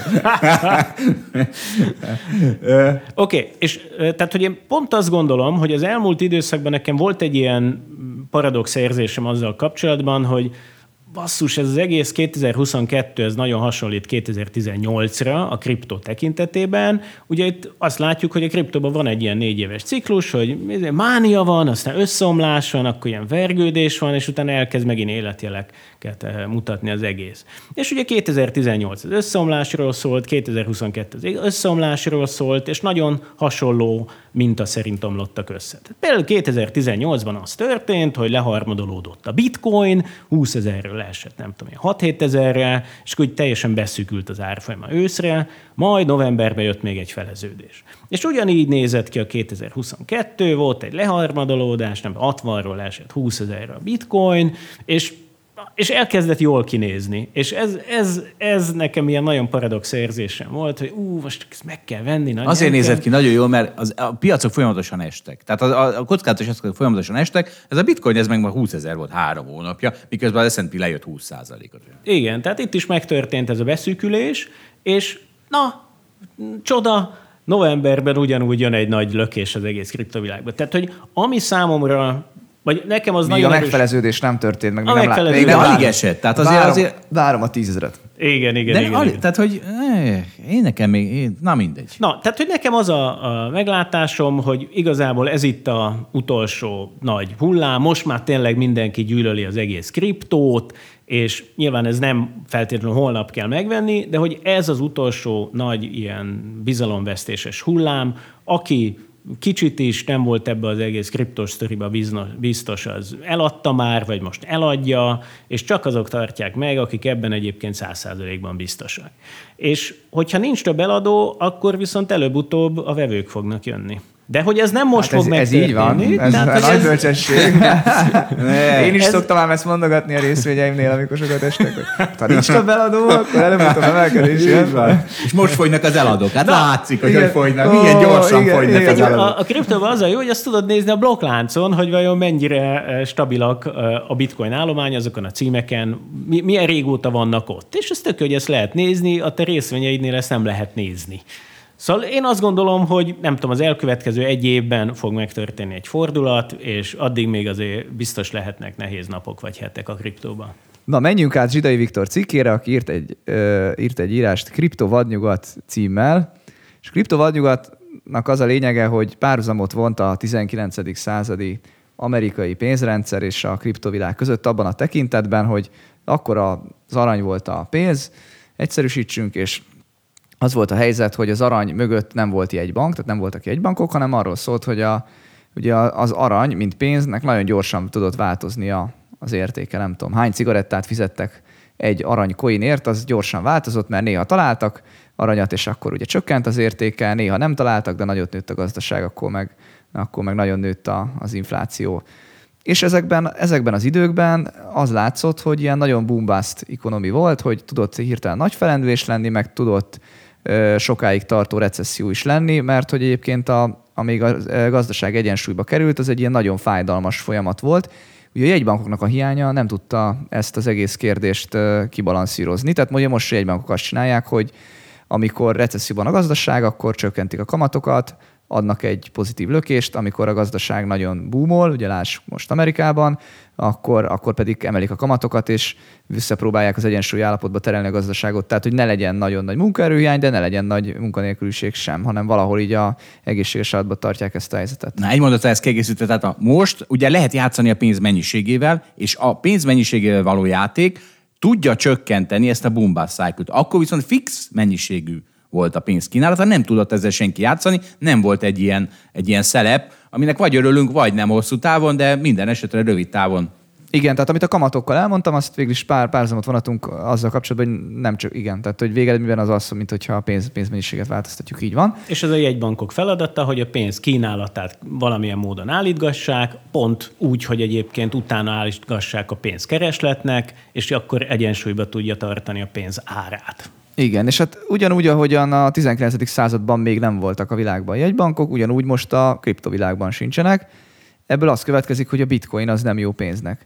Hogy kifogjam egy kicsit a szelet a Viktor cikkének vitorlájából, én azt tudnám mondani, hogy az a kérdés, hogy ez a bitcoin akar-e így funkcionálni, mint pénz. Tehát, hogy igaza van a Viktornak, én teljesen egyetértek. A kérdés az, hogy az-e a célja a bitcoinnak, ami 19. században az arany akart lenni. Szerintem egyébként nem. Igen, hát én egyetértek azzal, amit a Balázs mond. Tehát, hogy nagyon kevesen gondolják azt, hogy a bitcoinnak pénznek kell lennie. És hogy nem tudom, tehát, hogy a Viktor, aki mondjuk nem egy nagy kriptohívő, nekem kicsit az jön le ebből a cikkből, hogy ő egyszerűen azt az érvelési technikát alkalmazza, hogy így ráhúzza a kriptósokra, hogy azok nem tudom, lapos volt hívők, vagy valami hülyeséget gondolnak, és akkor majd levezeti, hogy de hát a földem is lapos, és ezt nagyon, nem tudom, ilyen elegánsan teszi, hogy de hát a föld nem lapos. Amúgy jó írás, tehát érdekes. Maga az, ahogy elmondja azt, hogy volt a 19. század, nem tudom, időnek a felében recesszióban az amerikai gazdaság, az egy tök jó dolog, meg azt jól leírja ezt az egészet. Én azt hiszem, hogy Viktor egy kicsit érzelmi alapon érvel. Írtam is neki a Teams chaten, hogy de figyelj, Viktor nem akar a bitcoin pénz lenni, és az a válasz, hogy de a bitcoin pénz akart lenni, vagy pénz akar lenni. Tehát ragaszkodik ahhoz, hogy lehet, hogy 2010-ben ez volt az elképzelés, hogy a bitcoin majd egy pénz lesz, de hát az csak ilyen eszement forradalmárok fejében. Azért nem. Én hallottam a Dávidot itt 2014-ben beszélni, és nem biztos, de hogy ezt mondta. De ő egy eszement forradalmár. Mondjuk ez így igaz. És azt mondtam, hogy a bitcoin lesz a pénz? Nem, de szerintem ott még nyitva hagytad igen, tehát nyitva hagytad ezeket a lehetőségeket, hogy ez is lehet, az is lehet. Hát figyelj, én 2013-ban tartottam egy előadást itt a cégen belül, tehát a portfóliókezelőknek bemutattam a bitcoint, még 2013, nem tudom, ilyen februárban talán, aminek az volt a címe, hogy az olimpiai bajnok pénz. Na. Ez volt a címe. Hát abban pénz van. Így nem van. Arany. És ugye az olimpiai bajnok pénz az onnan jön, vagy az volt akkoriban ennek az eredete, hogy a Szabó Laci mondogatta mindig azt, hogy a mindegyik pénz az akkoriban próbált egyre szarabb lenni, tehát mindenki levágta nagyon picire a kamatot, és mindenki azon játszott, hogy így minél jobban elrontsa a saját pénzét, kvázi a gazdasági válság után a saját gazdaságát így támogassa meg, hogy gyenge a pénzét. Növekedés lopjon a szomszédjától azzal, hogy ő még lazább, és még jobban feledíti a gazdaságát. És hogy akkor a devizák között egy ilyen paralimpiai verseny folyik, mindenki a legrosszabb szeretne lenni tulajdonképpen. És akkor erre rímelt ez a cím, hogy az olimpiai bajnok pénz, bemutattam a bitcoint, végigmutattam a tulajdonságait, és az volt a végkövetkeztetés, hogy a bitcoin nem az olimpiai bajnok pénz, de egyébként itt egy technológia, ami alapján lehet valamilyen olimpiai bajnok pénzt csinálni, fogalmam sincs, hogy hogyan. Olimpiai bajnok aranyat biztos lehet csinálni.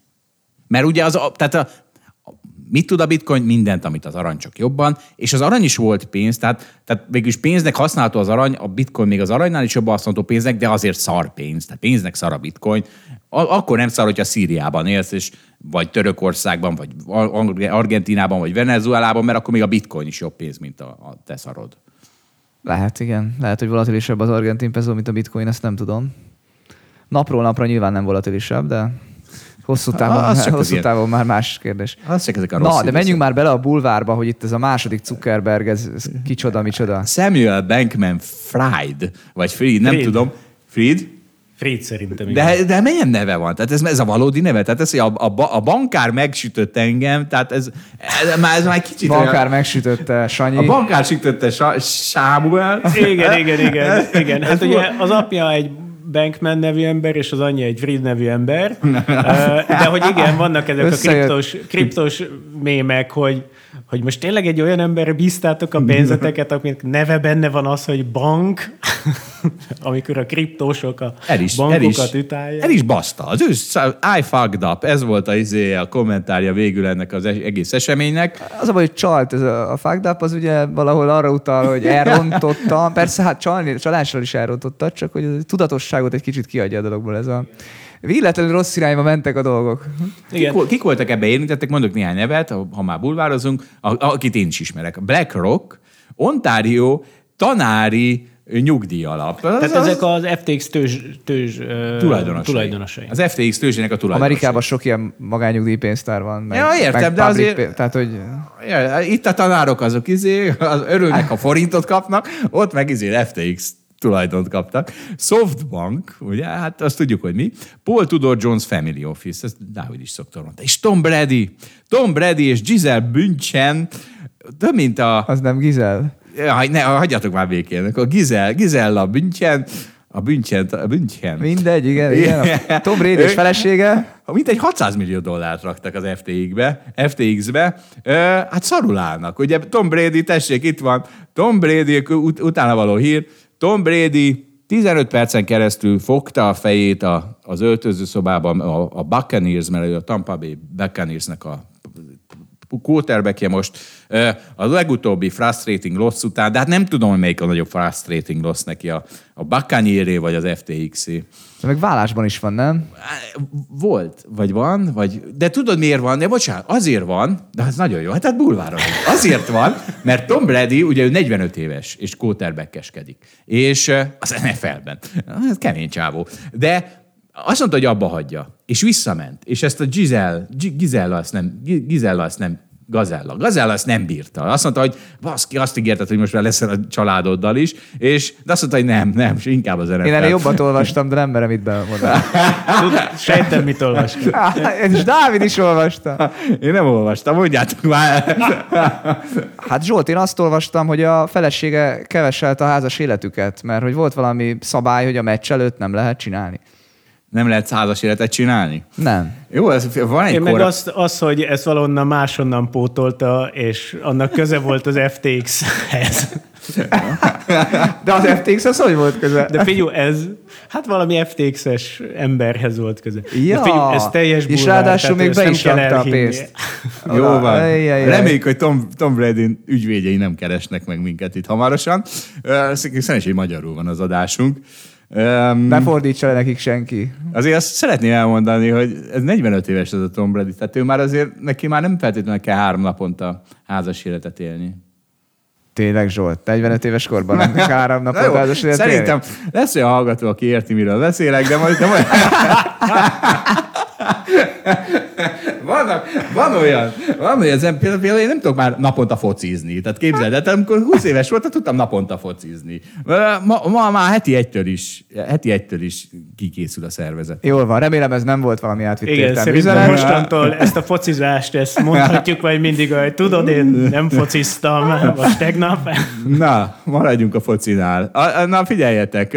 De hát van, Warren Buffett curse is van, tessék még egy kis bulvára. Warren Buffett curse-nek azt hívják, hogyha valakit az új Warren Buffettnek hívnak, akkor annak vége van. Ilyenek voltak Eddie Lampert, Bill Ackman és Chamath Palihapitiya. És a fingunk nincs, kik ezek az emberek, legalábbis egy részéről fingunk nincs. A Eddie Lampert az a Kmart-ot vezette, úgy volt, hogy kihozza a Kmart, az egy ilyen szupermarket lánc, vagy mindegy, Amerikában egy ilyen valami, amit az Amazon megölt. Egyszer csak kész, és nem lett. Eddie Lampert mégse lett a új Warren Buffett. Aztán Bill Ackman aki nem a kötvénykirály, hanem a másik Bill, ő is valahol kicsit megszívta, ő se lett Warren Buffett, és Palihapitiya, na hát őróla volt itt szó, ő a SPAC King, képzeld, emlékszel rá, Balázs?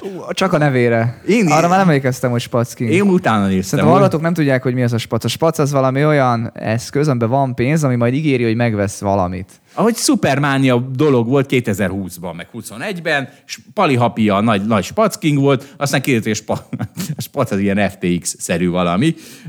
Nem, biztos vannak jó spacok, rossz spacok. Jó spacok, amik jó dolgokat vettek, spacok, amik rossz dolgokat vettek, és spacok, amik az ígéret ellenére nem vettek valószínűleg semmit a végén. Ja, FTX-ből is van jó meg rossz, nem? Vagy Dávid. De egyébként még ez a Sam Bankman-Fried, ez megjelent egy... Most nem tudom, melyik ilyen híres, tudod, ilyen pénzügyi lapnak a címoldalán, ahol szintén ez valami átok, hogy ott megjelent az a szőke, lehet, hogy az a szőke csaj, aki ezt a vérmintás csalást csinálta. Igen. Mi volt a neve? De szerintem meg a izé is megjelent, nem tudom, mi volt a neve, azt már nem fogjuk visszakeresni, de még a izé is megjelent, ott Kati, a nyafogó Kati Wood. Aha. Ő is megjelent ott. Tehát igen, ezek az új Warren Buffettek, új Zuckerbergek, ezek hirtelen. Na, csak hogy egy fontos dolgot hozzátennék, hogy például itt volt ez a szőke csaj, aki azt ígért, hogy egy csepp vérből ugye mindenféle véranalízis meg tud csinálni, ami korábban lehetetlen volt, és hogy hát kiderült, hogy ez nyilván hazugság az egész, és nem tudja megcsinálni. És hogy ami azért különbség, hogy az FTX egy nagyon jó tőzsde volt. Tehát az egy nagyon-nagyon jó termék volt maga a tőzsde, tök innovatív, új megoldások benne, és azt lehetett sejteni, hogy ez önmagában érték, és nyilván érték is volt, csak hát nem 10 milliárdos. Ha ez csak néhány milliárd lett volna, akkor ez oké. Meg ha volna. Nem trédelt volna rossz irányba a hedge fundja, akkor egy vigyorgó tőzsde. Nem kellett volna, igen, az ügyfelek pénzét közben játszani. Igen. Egyébként visszatérve a Warren Buffett körsze, tehát ha új Warren Buffettnek akartok hívni, akkor itt szíves fogjátok vissza magatokat, jó? És akkor én sem akartunk. Na, köszönöm szépen. Felvetés sem értem, de... Cserébe én se hívlak itt titeket. Na, ezt meg tudom ígérni. Hát most hallottam a Warren Buffett curse-t. Szóval ez a Bankman-Fried, ez tényleg ez holtos tabaságokat csinált, és a média csapta körülötte a palávert. Tehát tényleg miért? Mert arra klikkeltek, hogyha Bankman-Fried hír van, meg az új Warren Buffett, meg a nem tudom mi. De tényleg, tehát még a Bloomberg ilyen nagyon szakmai podcastjében most nem jut eszembe a neve, én is szoktam hallgatni, még abban is ott ízélték, és a csávó mondta, aki az egy nagyon hozzáértő pénzügyi újságíró, mondta, hogy hát nekem ez az egész egy nagyon ilyen piramisjátéknak tűnik, de aztán úgy nem forszírozta, és aztán visszahívták, 3-szor is volt ott. Tehát, hogy érted, a média abból él, hogy klikkeltet, nem abból, hogy úgyhogy a csávónak elég nyilvánvalóan csaló Bankman-Friedet, azt hívogatták oda az adásba. Nem volt, tehát hogy azért én ezt nem állítanám, hogy ez itt annyira nagyon nyilvánvaló volt ez nem a csalás. Nem volt nyilvánvaló, csak olyan volt, hogy mi az, hogy a semmiből pénzt csinálsz. Hát ha semmi, mert ugye ez történt. Hát ezt valahol. Elmondom, hogy ez mi. Tehát, na mondd el. Azért jó, na most mindenki figyeljen, hogy jegyzeteljen. Dávid elmondja, hogy kell semmiből. Nem biztos, hogy ezt kellett volna kérdezni. Igen. Tehát, hogy az, hogyha neked van egy market maker hedge fundod egy nem hatékony piacon, mint amin a kriptopiac volt, az egy nagyon nagy nagy érték. És ez a Alameda Research, ez nem így úgy kezdte, hogy egy ilyen csaló volt, ez úgy kezdte, hogy például a 2018-as ilyen kripto bear marketbe marha jól teljesített. A kripto összeomlott a fenébe, és egyébként ők a marketmakerkedésből nagyon-nagyon jól kerestek. És egy marketmaker cégnek, hogyha van egy saját tőzsdéje tulajdonképpen, az Alamedának a saját tőzsde az FTX, és az innovatív, sokan szeretik, sok pénz oda megy, hát az maga a paradicsom. Tehát, hogy igazából úgy látod az order flow-t, hogy az még be se kerül a könyvekbe, mert neked nyilván hát van egy ilyen prioritásos hozzáférésed adott esetben az order flow-hoz. Hát a Robinhood úgy keres pénzt, hogy eladja az order flow-t a Citadel nevű marketmakernek, meg még néhány marketmakernek, ebből csinálnak rengeteg lóvét. Amilyen sokan anyáznak, hogy mennyire... Hát ez nem egy szép dolog. Nem egy szép dolog, de legális. Nem egy szép dolog, így van, csak azt mondom, hogy az egy hihető sztori, hogy van egy jól működő, egy bizonyítottan jól teljesített marketmaker hedge fund, és neki van egy kvázi saját tőzsdéje, az nagyon hihető módon mondja azt, hogy nekik sok pénzt kell keresniük. Na, hogy levezessük Bankman-Friedet, tehát az volt a izé, hogy hát ez a csávó, ez már $32 milliárd ér, vagy az FTX, vagy nem is tudom, hát ez legendary, mondta a nem tudom melyik pénzügyi izé, de hát az a helyzet, hogy aztán a Bloomberg, ami azért hozzájárult ez az egész mítosz építéshez, kiszámolta, hogy hát ez a Bankman-Fried ez egy nap alatt $15 milliárd veszített, na ez legendáriárus. És miért? Azért, mert az emberek tök hülyék. Tehát mi van, mi a siker egyetlen márkerje? A pénz. És tök mindegy, hogy csinálod. Ha sok pénzt csináltál, akkor iszonyú nagy csávó vagy. Tehát mindegy, hogy az izétől, az ügyfelektől lopsz, mindegy, hogy az államtól lopsz. Ha pénz, nem tesznek különbséget pénz és pénz közt. Na, mi itt a Hold alapkezelőnél úgy csinálunk pénzt, hogy senkitől nem lopunk. Ugye, Balázs? Balázs kiborult. El voltam bambulva, ez a kérdés felébresztett. Természetesen, nem tudom, miért kell ilyet kérdezni. Na, nagyon helyes. Mert hogy ezek is pénzt csináltak. Igen, ez nagyon jó reklám, de kedves hallgatók, mi tényleg nem lopunk pénzt. Nem, tényleg nem. Így van. Még Dávid se, pedig ő a kriptovilágból jön. Na. Hold alapkezelőnek van már egy, mennyi? 94 óta van? Akkor mennyi? 25 éve. 28. De valójában jó, 25 éve van a marketing szlogán. 28 éve van arra, hogy igazából érdemben nem bukott szerintem pénzt az ügyfeleknek, hogyha valakit vagyonkezelésbe tette a pénzét. Pedig... Vagy még nem derült ki. Vagy még ügyesen toljuk. Jó, hát ezzel ne is viccelődjetek. Ezzel ne viccelődjél, légy szíves, Dávid, jó?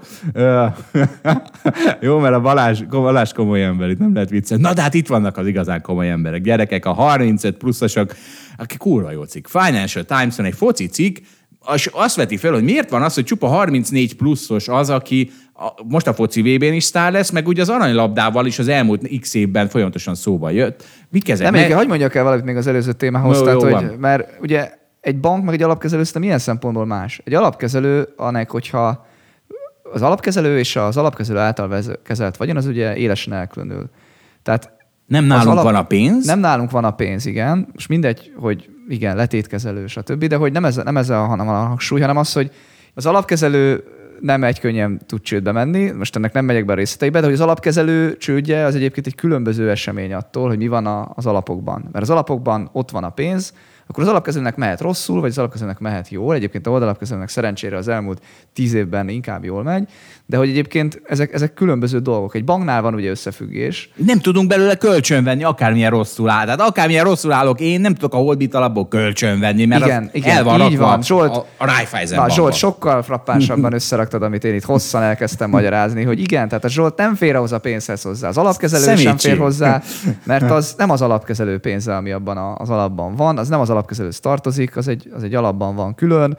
Ha az alapkezelőnek rosszabbul vagy jobban megy, az nem érinti azt, hogy mi van abban az alapban. Egy banknál, vagy ezek szerint ezen a kriptótőzsdén itt valahogy mégis ugye máshogy mennek a dolgok. Mert ugye egy banknál az a helyzet, hogyha ugye mindenki egyszerre ki akarná venni a pénzt, akkor az ugye problémát jelentene. És ha egy bank ugye valami nagyon rossz befektetésben, vagy 2008, nem kell, tehát ez nem összeesküvés, 2008-9-ben a bankok mit csináltak? Az ingatlan szektort finanszírozták, borzalmasan rossz befektetés volt, a nyakukba ömlött az egész, pláne kereskedelmi ingatlan. Tehát végeredményben a bankoknak ott volt a mérlegén az ingatlan, ha most így nagyon áttételesen nézzük. A másik oldalán meg az ügyfélpénz. A másik oldalán meg az ügyfélpénzt, igen. Tehát, hogy ők olyankor az ügyfélpénzből buknak. Tehát, és ez nem összeesküvés, a bank így működik. Amikor valaki a bankba rakja a pénzét, akkor odaadja a banknak, hogy a bank csináljon vele valamit. És aztán ez neki vagy sikerül, vagy nem. Igen, és itt egy alapkezelőnél nem az alapkezelőnek adja oda, hanem az egy alapban van, amiről ugyan az alapkezelő dönti el, hogy egyébként mibe kerül, tehát lehet ingatlanba, meg részvény, meg nyersanyagba, meg kötvénybe tenni,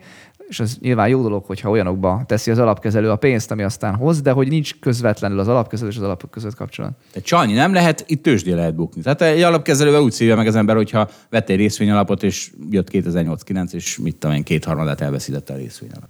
Ja, kicsit körkörösen mondtuk el, de reméljük, hogy értik a hallgatók. Erre nem készültünk.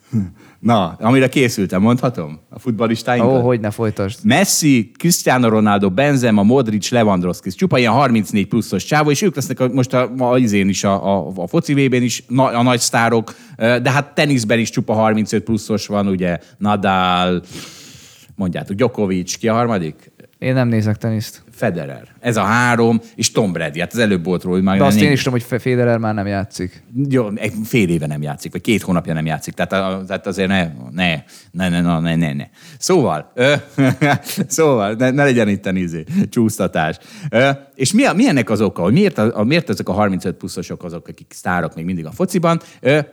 Mert régen ilyen nem volt. Tehát egyrészt ugye nyilván a karbantartást, meg az étkezést. Tehát sokkal jobb egészségügyi ellátást kapnak, étkezése sokkal jobban odafigyelnek, az élet egyre jobb és hosszabb, ugye ezt szoktam mondani. Hát mondjuk Wayne Rooney, ő is alkoholista volt. Előtte meg aztán mindenki. Tehát akkor nem foglalkoztak annyira az egészségükkel. De Wayne Rooney mikor volt alkoholista? 16 évesen? Az végig alkoholista volt. De hát az le is pattant, nem tudom, 30 kevés évesen már volt harmadosztályú futballista. Na most a Manchester United neki jól meg fognak engem verni. Na, de ugye, de van viszont a játék meg gyorsul, és ahhoz meg fizikailag jobbnak kell lenni. Tehát egy Arsène Wengert fogom sokszor idézni. Vannak ezek a high intensity sprintek a fociban, amit általában akkor adnak elő a futballisták, amikor megszerzik a labdát, és ezeknek egyre nagyobb az értéke, és ezt csak fiatalok tudják csinálni. Ők tudnak nagyon sokat csinálni belőle. Úgyhogy van 2 egymással szembe menő faktor, az, hogy gyorsul a játék, és ez csak fizikailag lehet bírni, de van az is, hogy mégis a most valuable playerek azok ilyen 35-5 évesek. És ez hogy lehet? És van egy faktor, Ronaldo, még a rendes Ronaldo, a brazil Ronaldo, őróla mondta, nem tudom kicsoda, hogy ő a futballhelyzeteket úgy nagyon gyorsan átlátja, és nagyon gyorsan reagál rá, olyan, mintha lassított mozgásban zajlana számára a futballmérkőzés, és azt mondta, hogy ezt úgy hívják, hogy improve interpretation of detail, tehát hogy a helyzet elemzése kurva jó. Remélem, hogy egy betűszót is összerakott belőle, úgy még jobban. Nem. Tehát a helyzetelemzés, hívjuk helyzetelemzésre. A helyzetelemzése kurva jó, és azt mondják, hogy ezért van az, hogy évente egy játékosnak 4% javul a passing pontossága, tehát a passzolási pontossága, ahogy öregszik. Mert egyre jobban érzi a játékot.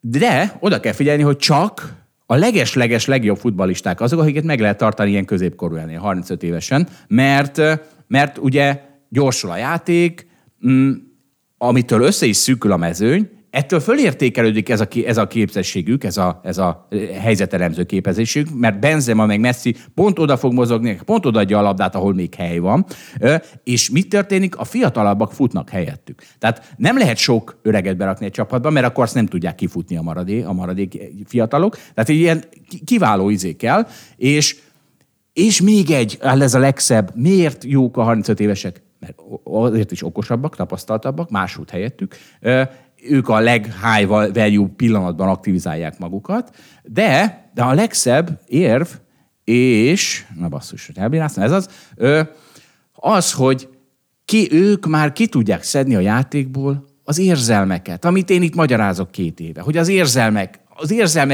ők már tudnak objektíven focizni, ők már nem verekednek össze például, és ezek azok, amiért a 35 évesek egyre jobbak, És ja, meg ráadásul ugye az, hogy elkezdték védeni őket. Tehát a sokkal kevésbé, tehát érted, 1954-es aranycsapatban ott még olyan izék voltak, olyan ütközések, hogy aztán eltört a csávó lába, és akkor lementek. Tehát ezeket már nagyon, nagyon védik, már nagyon büntetik a bírók, tehát ez is az ő izékbe. És akkor csapatom az árbérspirált egy kicsit. Mi van itt? Árbérspirál van. Aztán ugye a múlt adásban beszéltem arról, hogy a mi Dr. House-ok mennyire alulértékeltek vagyunk, és itt vannak ezek a dolgok, amiket már csak én láthatok 35 év, én már 45 éves vagyok, de úristen, még jobb vagyok.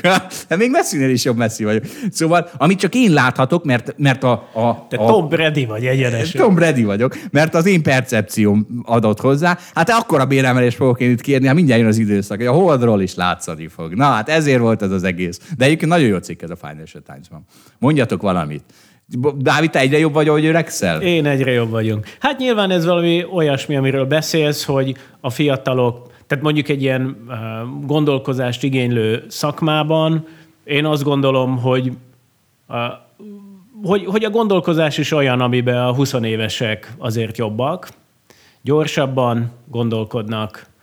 Csak kevesebbhez tudnak nyúlni, nyúlni. És viszont kevesebb dolgot tudnak. Igen. Tehát, hogy van egy ilyen tapasztalás, ami gyűlik idővel, és van egy ilyen valami fajta gyorsaságnak az elvesztése, vagy egy ilyen lassulás. Balázs, neked azt mondani, hogy te és nyilván a tapasztalat egy nagyon értékes dolog. Igen. Tehát, hogy a Warren Buffett is valószínűleg nagyon tapasztalt, és valószínűleg lassabban gondolkodik, mint 23 évesen gondolkodott. Igen. Balázs, érzed te már? Érzed, hogy lassul valamit? Még nem érzem. Egyébként nekem emlékszem, hogy a kosáredzőm azt mondta, 16 éves lettem, hogy a gyorsaságot azt most kell kifejleszteni, sőt, 14-13, nem tudom. Tehát, hogy ez a 13-16 éves kor között, mert hogy azon nem lehet már később fejleszteni. Az állóképességeden könnyen lehet, mert minden nap futsz, nem tudom, egy kicsit több kilométert, és az állóképességed az későbbi korokban is nagyon jól fejleszthető. Igen, a maratonisták azok nem 21-22 évesek tipikusan. Igen, de az, hogy milyen gyorsan vágsz le egy sprintet, azt fiatalabb korba ki kell fejleszteni. És remélem, hogy ez nekem nagyon jól kifejlődött, és még így 30 évesen még keveset vesztettem belőle. Igaz, nem túl sokat gyakorlom, tehát valószínűleg csorbulhatott ez a tudás 16 éves korom óta. Igen, de így akkor... De azt mondta, hogy ez nagyon sokáig megmarad, úgyhogy jó, mérni kéne. Majd kimegyünk Zsolt a 400-as pályára, és megnézzük, hogy... Én biztos nem akarok már 400-akat futni. Én 400 métert gondolkozni szeretnék. De nem csak kimegyünk a pályára, és 50 métereget futunk, hogy a gyorsaságot mérjük. Nem, sajnos én már megkopott. Már ezek a képességeim megkoptak, ugye. Mi Tom Bradyk. Már nem ebben vagyunk jók. Na figyelj, Balázs, te midtermben vagy jó. Mondjad, mi van? Midterm election. Ja, azt hittem, hogy valami midterm futás, de... Nem long term, meg nem short term, hanem midterm. Az a midterm, értem most már. Igen. Én nem tudom, hogy mit kellene mondani a midtermről, a piacok oldaláról nézve, mert hogy szerintem most ez nem volt egy fontos esemény. Hát te akartál beszélni róla, elmész. Hát én nagyon szívesen kihagyom. Én nagyon szívesen kihagyom, mert szerintem kurva unalmas. Egyébként, tehát most nem a politikai oldalát mondjuk, hanem a tőzsde oldalát. A tőzsde oldala szerintem unalmas. Tehát persze most elmondhatjuk itt, hogy az adósságplafont majd, hogyha a republikánusok vétóznak, akkor azt nehezebb lesz elérni, most nehezebb lesz elérni nagy stimulusokat, mert a republikánusoké lesz az alsóház, akkor ők ugye nem fogják majd segíteni a demokratáknak a terveit. De én azt gondolom, hogy összességében Amerika nem fog összeomlani ebben a következő 2 évben, működőképes ország lesz, és az, hogy azt lehet mondani nekem, inkább tényleg át is térek a politikai konklúziókra, senki nem nyert, de Trump vesztett, ez az üzenet szerintem. Bár tegnap este bejelentette Trump, hogy indul a következő elnökválasztáson, de azt gondolom, hogy az a demokratáknak, most persze 2 évre nem látunk előre, mert nyilván sok a bizonytalanság, de hogy valami olyasmi helyzetet teremt megint, hogy lesz ellene egy széles körű összefogás, és a demokraták így mindig egységesek tudnak maradni, amíg Trump indul.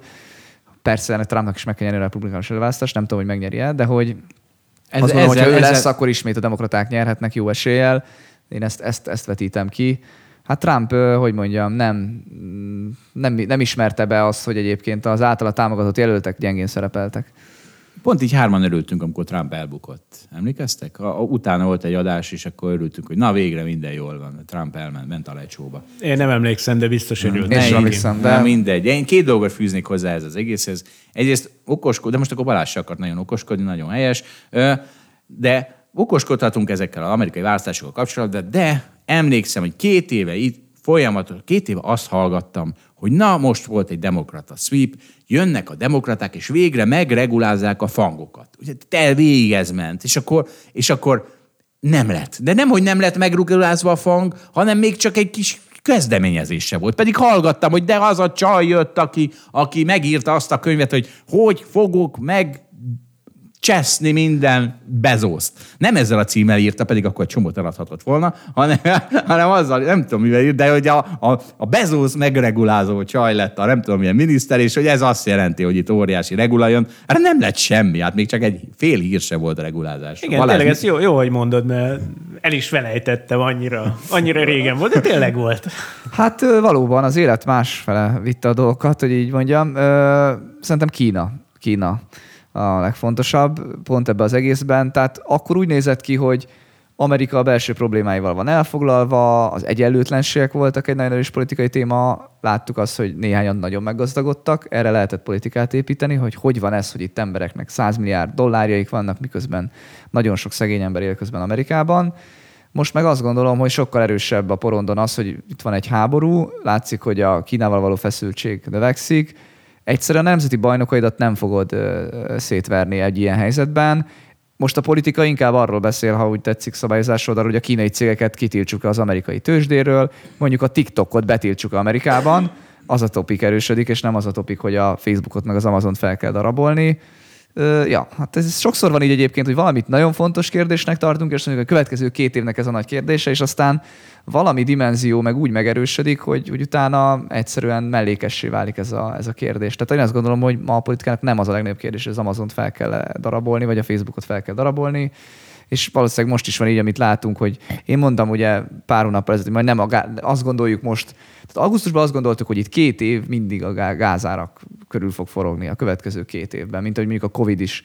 Covidnál meg azt gondoltuk, hogy x évig minden a Covid körül fog forogni. És aztán a Covid azért azt ki is tartott egy olyan 2 évig, vagy másfél évig, de hogy most a gázárak. És aztán lehet, hogy a gázárakról fél év múlva még ennyit se fogunk beszélni, mint most. Most még azért fontos. Lehet, hogy második gázválság lesz, nem tudom. De ez nagyon jó példa, amit felhoztál, igen, Zsolt, hogy az élet az elvitte ezt a dolgot.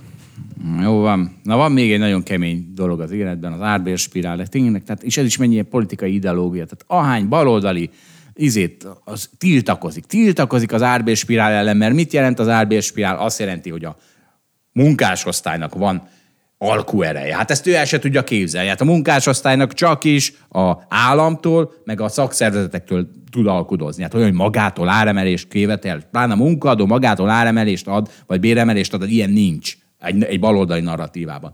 Ezért is tiltakozik. Másrészt meg akkor ők a hibások az inflációért. Hát árbérspirál vannak, a szegény munkásosztálya hibás az inflációért. Hát ezt is sürgősen felejtsük el. Úgyhogy itt egy politikai, ideológiai cikk az árbérspirálról. Balázs, ezt te igen, ezt én izéltem, de hogy ez egy annyira baloldali cikk, még nekem is annyira baloldali, hogy azt most tényleg így ide kicibáltuk így magunkkal, és most jól szétpüfölhetjük. Adjunk neki. Igen, adunk neki. Mint a Viktora.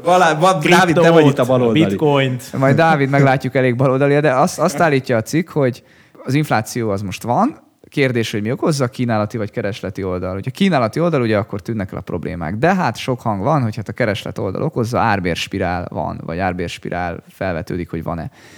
És na hát akkor nézzünk mögé ennek a mítosznak, hogy van-e árbérspirál. Mítosz, ezt annyira szeretem, mert elnevezik mítosznak, és akkor gondoltuk, hogy ez nem létezik. Na igen. Igen, misz, nem tudom. Angolul tudom, hát ismerem. Lehet, hogy magyarul ez egy ilyen erősebb szó. Ismerem nem tudom. Praktikát. Igen, és akkor azt mondja, hogy na de hát ők meg tudják cáfolni, nincsen árbérspirál, hiszen Amerikában óriási egyenlőtlenség van. Akkor egyenlőtlenség, hogy a munkásoknak nincsen semmilyen alkuereje. Tehát mit látunk? Azt látjuk, hogy egy alacsonyan fizető munkában, 30-40 ezer dolláros évi fizetéses munkában Nincs az embereknek ereje arra, hogy alkudozzanak a munkáltatójukkal, a bérekkel. Általában véve bármilyen a helyzet, inkább akkor ki kell lépniük és keresniük kell egy új munkát, de ők nincs benne a kultúrában, hogy alkudozzanak. Ami az alkú egy formája, hogy kilépsz és keresel egy új állást magasabb fizetéssel. Tehát nem tudom, ez miért lesz ez nem alkú, igen? Hát van ennek hatékonyabb formája. A másik gondás az, hogy monopszóniumok vannak a gazdaságban, az azt jelenti, ugye, hogy olyasmi, mint a monopólium, csak nem a termékek piacán vagy te nagyon erős, hanem a munkaerő felvételénél, vagy tehát, hogy mint vásárló lépsz fel úgy, hogy te vagy az egyedüli vásárló, mondjuk te vagy egy faluban vagy kisvárosban mondjuk a nagy munkáltató, olyankor ez egy monopszónium, mint a Walmart, ott van egy Walmart ott a nagyvárosnak a külvárosában, és akkor aki ott lakik, az csak ott tud dolgozni, és hát akkor a monopszónium az ugye megszabja a béreket, és te nem tudsz alkupozícióba kerülni, mert hát nem tudsz más munkahelyet választani, ha itt akarsz lakni. És ugye annyira ezek megnőttek az Egyesült Államokban, ezeknek a száma, hogy megint szegény munkavállaló, az ugye nem tudja azt megtenni, hogy ő egyébként alkudozzon, és növekedjen a bére. Tehát az a mítosz, hogy egyébként a bérek indítják be az inflációt, az Amerikában biztosan nem állhat fent, hiszen nagyon, nagyon erős ez a jelenlegi helyzet, ugye, hogy a gyenge az alkuereje a munkásoknak. Na most szerintem az van, hogy ezt én tényleg nem veszem meg. Tehát Amerikában az emberek költöznek, Amerikában az emberek tudnak munkát keresni. Itt a legrosszabb vitáink egyike volt, amikor az Amazonon rágottunk egy fél órát körülbelül 2 évvel ezelőtt, vagy nem tudom, 1 évvel ezelőtt itt 3-asban, és szerintem ott is végül is mindenki megállapítottuk, hogy ugye amikor az volt, hogy a szegény Amazon dolgozónak bele kell pisilnie a kocsiban a de ezért egy csomó pénzt kap mert ennyire kell sietnie, és akkor erre ugye megállapítottuk, hogy ez mondjuk valóban nem jó, tehát ezt már tilthatná a szabályozás, bár Zsolt szerinted nem kell, hogy tiltsa, de hát milyen jól keres, ugye? Hát menjen el kevesebbet fizető munkájára, és akkor nem kell belepisilni a kólás üvegbe. Vagy menjen ki vécére, mert kimehet vécére, és akkor kiesik 10 perc munkája, és akkor kevesebb lesz a fizetése. És ez a baja neki. Hát, na. De miért ne legyenek mondjuk olyan szakszervezetek, akik segítik azt a fajta alkufolyamatot, hogy ne egy az egybe. Tehát, hogy ne az legyen, hogy egy munkaadó alkudozik külön-külön, nem tudom, 10 000 emberrel, ahelyett, hogy igazából egy az egybe menjen ez a... Senki nem mondta, hogy ne legyen. Na, hát az állítás, amivel én föl vagyok háborodva, hogy a baloldal azt állítja, hogy szakszervezet nélkül nincs béremelés. Tehát gyakorlatilag ezt állítják, hiszen nincsen álbérspilát. Tehát, hogy nyilván segít egy szakszervezet, de... az attól még az egyéni munkavállaló nagyon ügyesen tud. Hát érted, Magyarországon 0 darab szakszervezet van, és olyan béremelkedés, majd beszarunk. Hát van Ács szakszervezet Magyarországon, meg Kőműves. Olyan béremelkedésük volt, hogy csak na, hol nincs? Érted? A tanárok, azok jól megszopták. Miért? Mert állami alkalmazásban vannak. Tehát ha valahol kell szakszervezet, akkor az állam ellen van. Na. Oké, igazad van. Na, örülök. Igen, ez most jó példa volt, vagy erős példa volt. Nem tudom, hogy mi a megoldás, biztosan lehetnének szakszervezetek, most az amerikai kultúrában ez valóban már nincs benne, hogyha a cikket olvasnánk, azt mondják, hogy ezeket szétverték, ezeket a szakszervezeteket már évtizedekkel ezelőtt, nem akarunk igazságot tenni. A lényeg, hogy szerintem én nem értek egyet ezzel a cikkel, tehát ettől még lehet árbérspirál, mert a dolgozó tényleg szerintem Amerikában tud munkahelyet váltani. De nem csak Amerikában, az egész világról van szó. Tehát ez most a cikk az Amerikáról szól. Az egész világot ne vegyük ide, mert van olyan csomó, jó, most ahol tényleg az állammal szemben van szinte minden dolgozó, egy erősen kommunista országban. De Magyarország a másik. Mert ez a vita Magyarországról szól, hogy Magyarországon nincsen árbérspirál, és nem ér. Tehát egy olyan... Magyarországon pont, hogy lehet, hogy árbérspirál van, vagy lesz. Hát, na... Ugye te is mondod a BCA-t, te is a BCA-vel gyártatod nekünk a tartalmat, én is gyártattam vele, mert volt a múlt héten is egy beszélgetés, azon meg te nem voltál. Mi van az outlookoddal? Nem volt beállítva, vagy mi van? A másik megbeszélésem volt. na, szóval azon meg én voltam, és ott nem is én kérdeztem meg, hanem Dani megkérdezte az árbérspirálról a BCA elemzőjét, és azt mondta, hogy hát itt Magyarországon már a pandémia előtt árbérspirál volt, ezért sortolták a forintot, mondta, és azt mondta, hogy de most, mivel ez egy exportorientált gazdaság, a recesszió majd most, az európai recesszió lehozza a GDP-t, és így az inflációs pressure-t, az árbérspirál pressure-t is lehozza. Ez volt az egyik, de nem tudja a szegény Virágbarna, ugye az MNB alelnöke, ő is nekünk gyárt tartalmat, mert tudjátok, van ezek az inflációs jelentések az MNB-től, azt ő tartja, és lehet kérdezni. És beírtam neki, hogy mi a helyzet az árbérspirállal Magyarországon? Elszabadul-e éppen? Mert készültem erre a vitára, hogy van árbérspirál, és ő nem nagyon állt semmelyik oldalra, ő azt mondja, hogy ahogy a megítélése még korai, ezt mondta. Ezt én nem értem. Tehát árbérspirál szerintem már 2%-os inflációnál is van árbérspirál, mert például egy multinál be van égetve, hogy az inflációval emelkedik a béred, a nyugdíjak. Szerintem nem, mert amikor van egy kínálat oldali sok, és arra reagál a kereslet, tehát, hogy, és akkor összejön a 2%, meg a 10% akár, az nem árbérspirál. Itt az okozatot jelenti az árbérspirál, hogy már önmagá, tehát ez egy önjáróvá válik. Mindegy, mi van a kínálat oldalon, mindegy, mi van a kereslet oldalon. Már megszoktuk, az emberek fejébe van, hogy jövőre kell a 10% emelés, de hiszen az elmúlt 10 évben is mindig volt 10% emelés. Tehát ez az igaz, ez az árbérspirál. De 2%-os infláció, ez miért nem igaz? Tehát 2%-os infláció, miért nem igaz az ugyanaz állításod, csak ott nem kerül be a sajtóba, mert a kutyát nem érdekli, hogy minden multinál 2%-kal emelkedik a bér, azért, mert az infláció 2%, de ettől ugye akkor nőtt a kifizetett mennyiség, nő az elköltött pénzmennyiség, akkor az meg 2% olyan kicsi, már nem is tudjuk mérni, szerintem értelmes a változás. Tehát, igen, azt nem veszik észre az emberek, a 10-20%-ot észreveszik. Na, hát ez a különbség. Tehát szerintem árbérspirál szerintem mindig van, tehát 2%-nál. De van. Nem, de nincs. Tehát, hogy érted, a 2%-nál van, akkor az embereket nem érdekli, hogy nincs fizetésemelés. A 2% az infláció. De kapnak, így is kapnak. Hát a multinál hát de be van égetve a fizetés struktúrában. De a podrásznál nem erről beszélnek, hogy úristen, igen, hogy mennek az árak. Nem, hát Zsolt, nem az van, hogy ötöd annyira beszélnek, értem, a fodrásznál, hanem egyáltalán nem beszélnek. Hogy a click médiában olyankor nincs árbérspirál, de mi nem vagyunk click média, gyerekek, hagyjátok abba. Hagyjátok abba, mi a 2%-os inflációs árbérspirálról is kell, hogy beszéljünk. Csak azért, mert a click médiában nem beszélnek róla. Na, de és akkor Barnárra visszatérve azt mondta, hogy megítélése korai, de biztos, hogy egy feszes munkaerőpiacon nagyobb az árbérspirál kockázata, ezért kell magasan tartani a kamatokat. Egyébként ő árbérdeflációról beszélt, ugye az a ő elmélete, hogy az infláció most haladta meg, tehát most van olyan inflexiós pont az infláció és a béremelkedésben, hogy az infláció meghaladja a béremelkedést. Most nyilván átlagos bére és átlagos inflációról van szó, és tehát reálbércsökkenés következett el Magyarországon, ami visszafogja a fogyasztást, mondja ő, tehát a cégek árazási ereje csökken, és ez fogja megállítani az inflációt. Na, ez az ő elmélete. Akkor mindenkit megszólaltattunk árbérspirál témában. Akartok még megszólalni? Akkor viszont levezetünk méghozzá tudománnyal. De jó, hogy itt vagy, Dávid, mert te vagy a tudós. Itt van egy nagyon jó póló. Ez óriási. Ez a póló, ilyen vicces póló. Science. Taking all the fun out of guessing since 1600. Tehát, hogy 1600 óta minden mókát kiveszünk a találgatásból, mondja a tudomány. Ehhez van valami ízétek, bölcsességetek? Mert ha nincs, akkor következőhöz kell, hogy legyen. Tudomány rovatban jelent meg a következő, hogy 2036-ban magyar ember léphet a Holdra, a dátumot a Magyar űrhajós Program projektvezetője jelölte meg. Hát javaslom ezt a címet, ezt a tudomány rovatból a propaganda rovatba átrakni, mert ez akkora, tehát érteni, mindig csodálkoztam az idióta országokon. India, amit segélyekből él, de van űrprogramja. Na most Magyarország, ami az EU segélyt követeli, mert hogy az jár neki, de űrprogramja van. Hát ez egy biztos jele, hogy itt egy látszat propaganda folyik. De még ez is sokkal jobb, mint a stadionprogram, teszem hozzá, mert ez kevesebbe kerül, és nem az van, hogy építünk egy stadiont, amit aztán még fönn is kell tartani. Na, jobb a űrprogram, mint a stadionprogram, akkor ehhez szóljatok hozzá. Hát szerintem jobb. De mondja Dávid, mert én már csak azt akartam mondani, hogy nem tudok mondani semmit. Nincs ennél több, mert igazából én sem tudok mondani túl sok mindent. Mit szeretnétek több embert látni az utcán? Zsolt, belőlem elfogyott a világmegváltás, ugye a podcast 1 óra 43. percében. Futballistát akartak többet látni, vagy űrhajóst? Ez a kérdés.